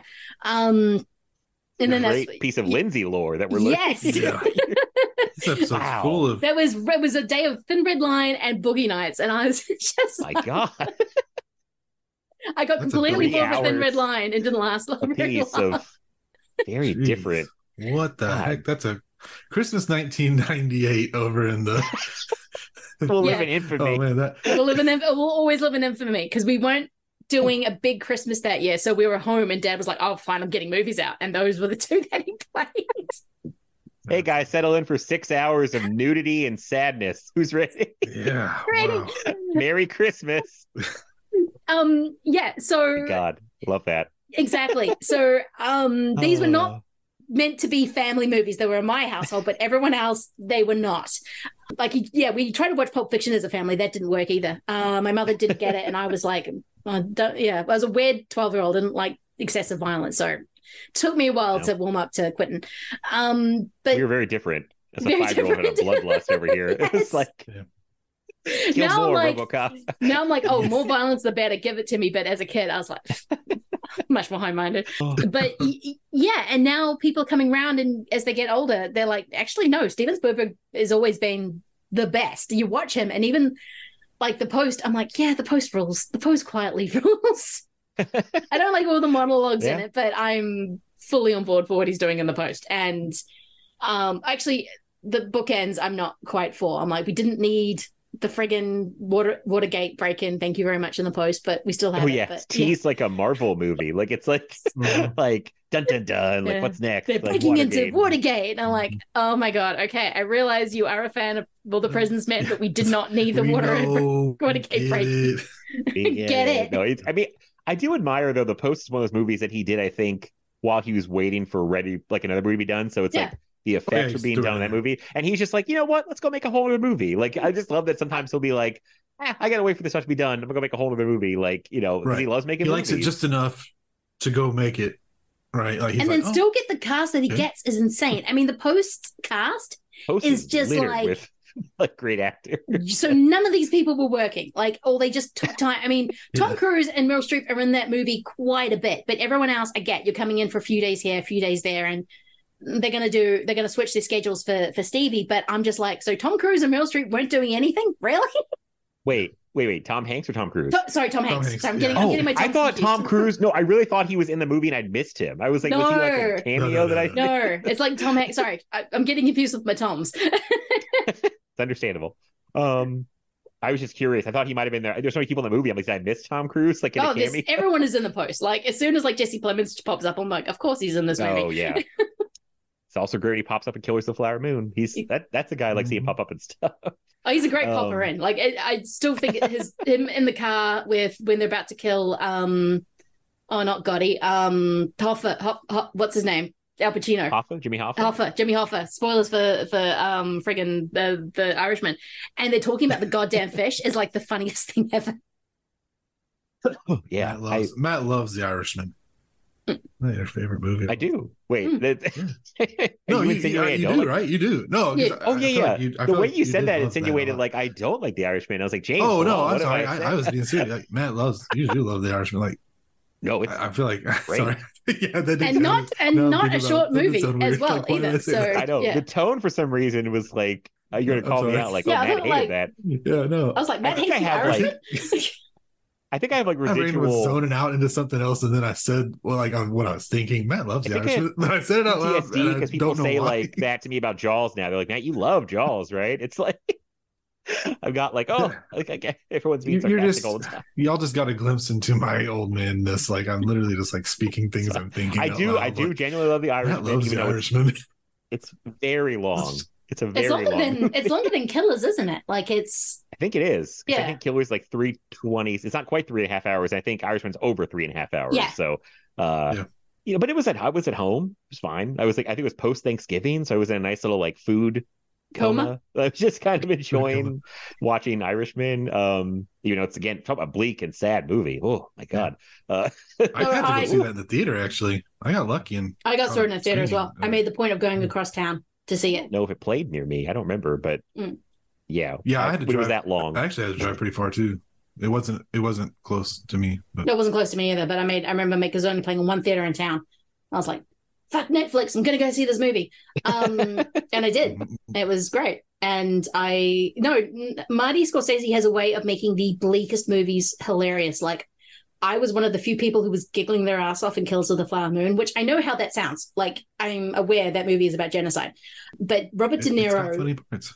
yeah, but Robert De Niro being the most evil person on the planet was constantly funny to me. I mean, the whole you shoot him in the front. you- Why did you shoot him? You got to shoot him in the back of the head. Like it's just, oh my god. Um, little yeah. bits of levity, surprisingly, like Yeah. uh, which is good because it's a long, tough watch. They need a couple moments in there, like Oh, that- a little bit of levity. Oh my god, the scene where before they blow. Sorry, spo- spoilers for uh, Kills of the Flower Moon. A lot of murder, but there's a scene before something gets blown up, and Leo's talking to. Yeah, a lot of murder. Protect before one murder. Leo's talking to. I can't remember the actor's name, but he's playing a brother-in-law, and um, he clearly and he, and Leo just straight up says, "No, just I don't like you. I don't like being in your company or something. You're you're an asshole." Oh yeah, the guy who was with the other woman at the beginning. Yes, and then he Yeah, was. he He was was okay married. He was married to one of the sisters, um, who was most. I don't know who was He, he was looking murder, into but what was going on himself too. Yes. That's why, yeah. yeah, they had to. He had to be taken out. But name. just the whole thing of just Leo, just like, just, just like, yeah, I don't want. I don't like you. Yeah. it's so, so funny, especially with his face. Yeah, it was. Um, yeah, it was. There were there were moments of levity with the bone crushing absolute grief and sadness and horrificness of what is happening in that movie, and then Yeah, it's a lot. It's a yeah, lot. yeah, it's a lot. So when you got to giggle, it was fantastic.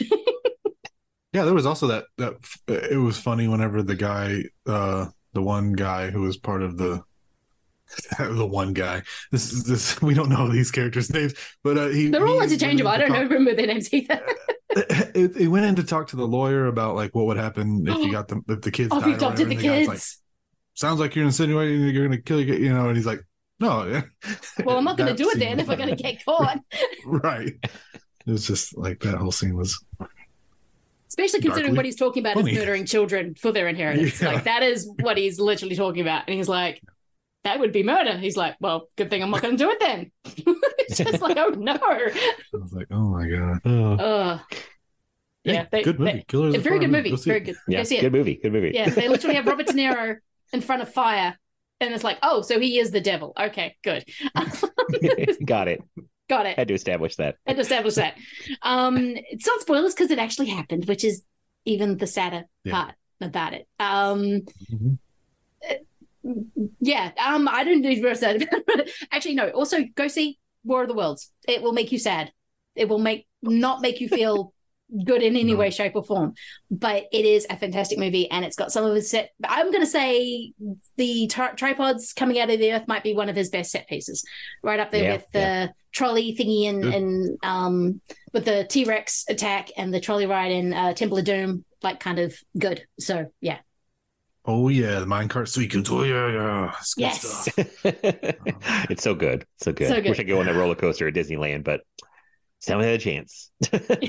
Always wanted to go. Well, well, it does have a lot of good, like, or a lot of like, it's got lots of cool imagery, like memorable Im- imagery, like the train that's on fire that goes by them. You know, like Oh, yeah. Yeah. the tripod coming out of the water, like uh, Hmm. with the very like. um I feel like there's another one. I like there was another good one, kind of closer to the end. This must not be that memorable. Damn, eating my words there. Seen this movie a million times. I can't even think. Anyway, yeah, no, it, it's good, but the the tripod sequence definitely. Dad, my mom. Uh, another ha- interruption from the baby. Dada, yes, where's Mama? she's in bed. Where you need to be. Where are you? No, it's getting late over there. Yeah, it's uh, what time is it here? Nine. It's nine thirty eight. It's ten thirty eight here. I I would hate to uh be the one who's like, hey, can we wrap it up? No, But I have was not thinking- edited I was- I have not edited tomorrow's podcast episode for Film Feast. Oh, So no, really we- This is just like the last I'm- time Matt was on. He's like, guys, can we? I'm tired and I need to edit. No, my child's just busting in. It's no big deal. She's Yeah. asking. Sees she's yelling at me now. She needs me. Yeah. She's screaming at you. She wants you to make Yeah, her a it's like, sandwich with a spoon. Yeah, she wants Oh a peanut butter God. sandwich. That's what. Made with a spoon, Oh, which I love that detail. He makes it with a wooden spoon. Um, no, I will. I was about to think we should probably finish up because I do need to go see a certain chunky uh, Godzilla. Oh yeah, Do his You thing. see Godzilla. I gotta go see Godzilla minus one. Um, so Very yeah, much worth any, it. yeah. Oh, so so excited. Um, any final thoughts on uh, War of the Worlds before we finish up? Uh, no. I mean, I think it. Like I said earlier, I think it plays even better now than it did when it came out. I think I I appreciated it way more than in 2005 because it's just a really good Steven Spielberg movie, and uh, you know, it's like I appreciate his movies so much more now in general too. So I, you know, I just uh I think it's good. Revisit it. I mean, it's darker than people probably remember it being. it's like way bleaker than I remember it being. So, um, yeah, it's a it's a great movie. I don't know what else to say. So that's all. It- that's all yeah. It's a great bleak movie. Uh, James, anything else? Good movie. Yeah, no. Good that's right, movie. It's good. You check them out if you haven't seen them. Uh, they, I think they've aged really well too. Like consider, like have. you know, Yeah, Both yeah. of them. a yeah, a little bit of you know weird CG things here and there, but they're like both of them are over twenty years old. I mean, considering that, I think they're still pretty good looking. God, I can't believe these movies are 20 years old. well, Um, War of the Worlds is not quite there yet. 18, it's not 18. quite, but it's 18. Don't make me That's feel right, too that's right. old that Sorry. it's well, Sorry, you're right. Old. Sorry, got Oh. a couple more years. You're right. My bad. In Australia, it can drink. Let's just say Yeah. Oh, they're both adults. They're both 18, so Yes. 18 or older. Both adults. yeah, both adults. Well, I know we're trying to wrap up. I, I just realized though, we didn't really talk about the look of these movies, like because that was a thing for Spielberg back then. Uh, Oh, because the desaturation in um Yeah. Minority Report. Yeah. go blue I and then, forgot to bring this up with Minority Report because it's they're both Janusz Kaminski, right? Because he basically only works with Janusz Kaminski Yes. after. Mhm. I I mean I don't love the way Minority Report looks. I'll be honest with you. I think it's a little too like It's a little. blown out, like I would agree. bright. Yeah. But I think he tones I it down a too. little bit in War of the Worlds. Like Oh, he maybe definitely 'cause most does. of it It's more texture. Yeah. it's nighttime and dark and uh there's more texture yeah so i like it a little better it's still there but um yeah i feel i don't want i don't know if i love Y- Janusz Kaminski's work like the later stuff like I'm, i don't think it's bad don't be wrong i just don't know if Oh, i wait till you finally see the musical that Prefer- is West Side Story. That is perfectly shot. Yeah. it it's- seems like he's changed it over time like Munich Yes. looks eh, maybe just this brief period is where stuff looks a certain way, but Yeah. um, It Yeah, really is know. I don't this know. little chunk right here that's the most obvious, I would say. Is it because he's Like working Schindler's digitally List? for the first time? Whether they, they would have been working with film beforehand? Is he No, they were, they were working with film. is It's? Yeah. yeah. they're they're still working with film. It's Yeah. just it was just their choices, but like you know, Yeah.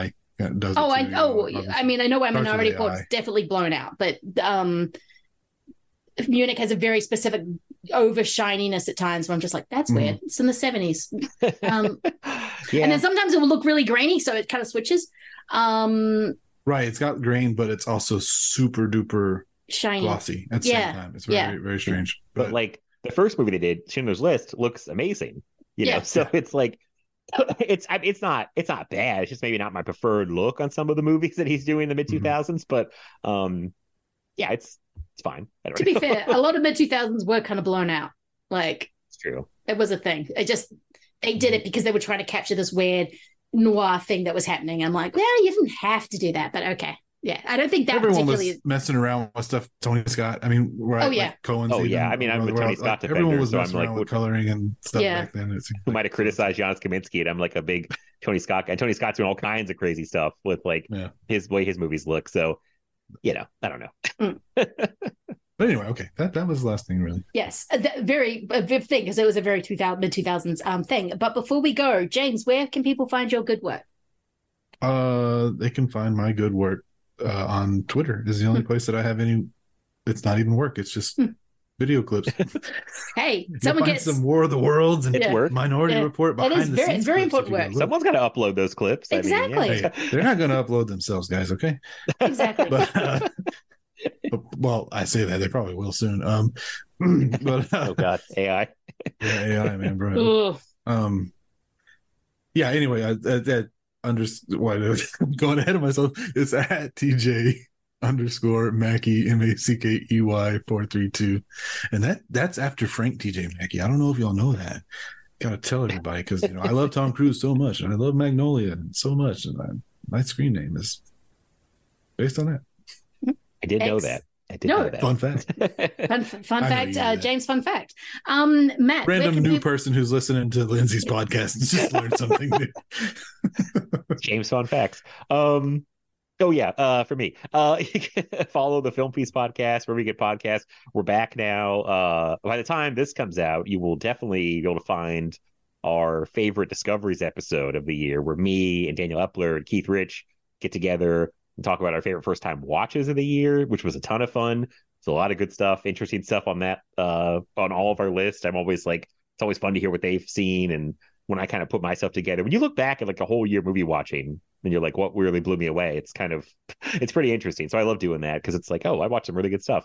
Um, that should be out. I'm actually doing another Discoveries episode with Preston and Carmelita because I just they're really fun to podcast with. Neither one of them have their own podcast. Mm. And so I was talking to them and I was like, why don't we do another Discoveries episode with you guys doing yours? And I'll just get to like host that. It'll be really easy for me because I just get to like moderate that. Mm. So that probably will also be out by the time this comes out. So um got a little Christmas episode planned with Anthony King.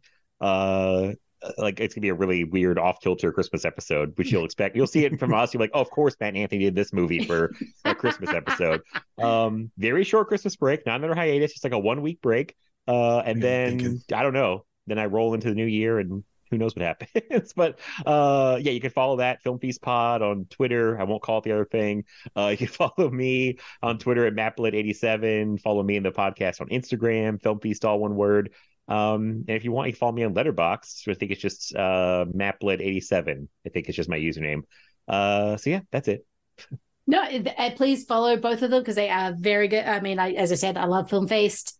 Um, so I'm so just happy that it's kept it's keeping going. Um, yeah, you can find Schlock and all the pods as usual. Schlock and Awe One or Reading Geek on multiple social medias, Twitter, um, Instagram, Letterboxd is one of those ones. I can't always remember which one is which. Um, which is why I need password saved, which is probably not that safe. I should probably say that online. Um, anyway. Whoopsies. Um, no. Um, so yeah, this has been absolutely great. I love hanging out with you guys, and these movies are fascinating to pair, even though they are same director, same actor. They are just when they were made changes the context completely. Yeah, we will be back with another double feature. All right, thanks, guys. Bye.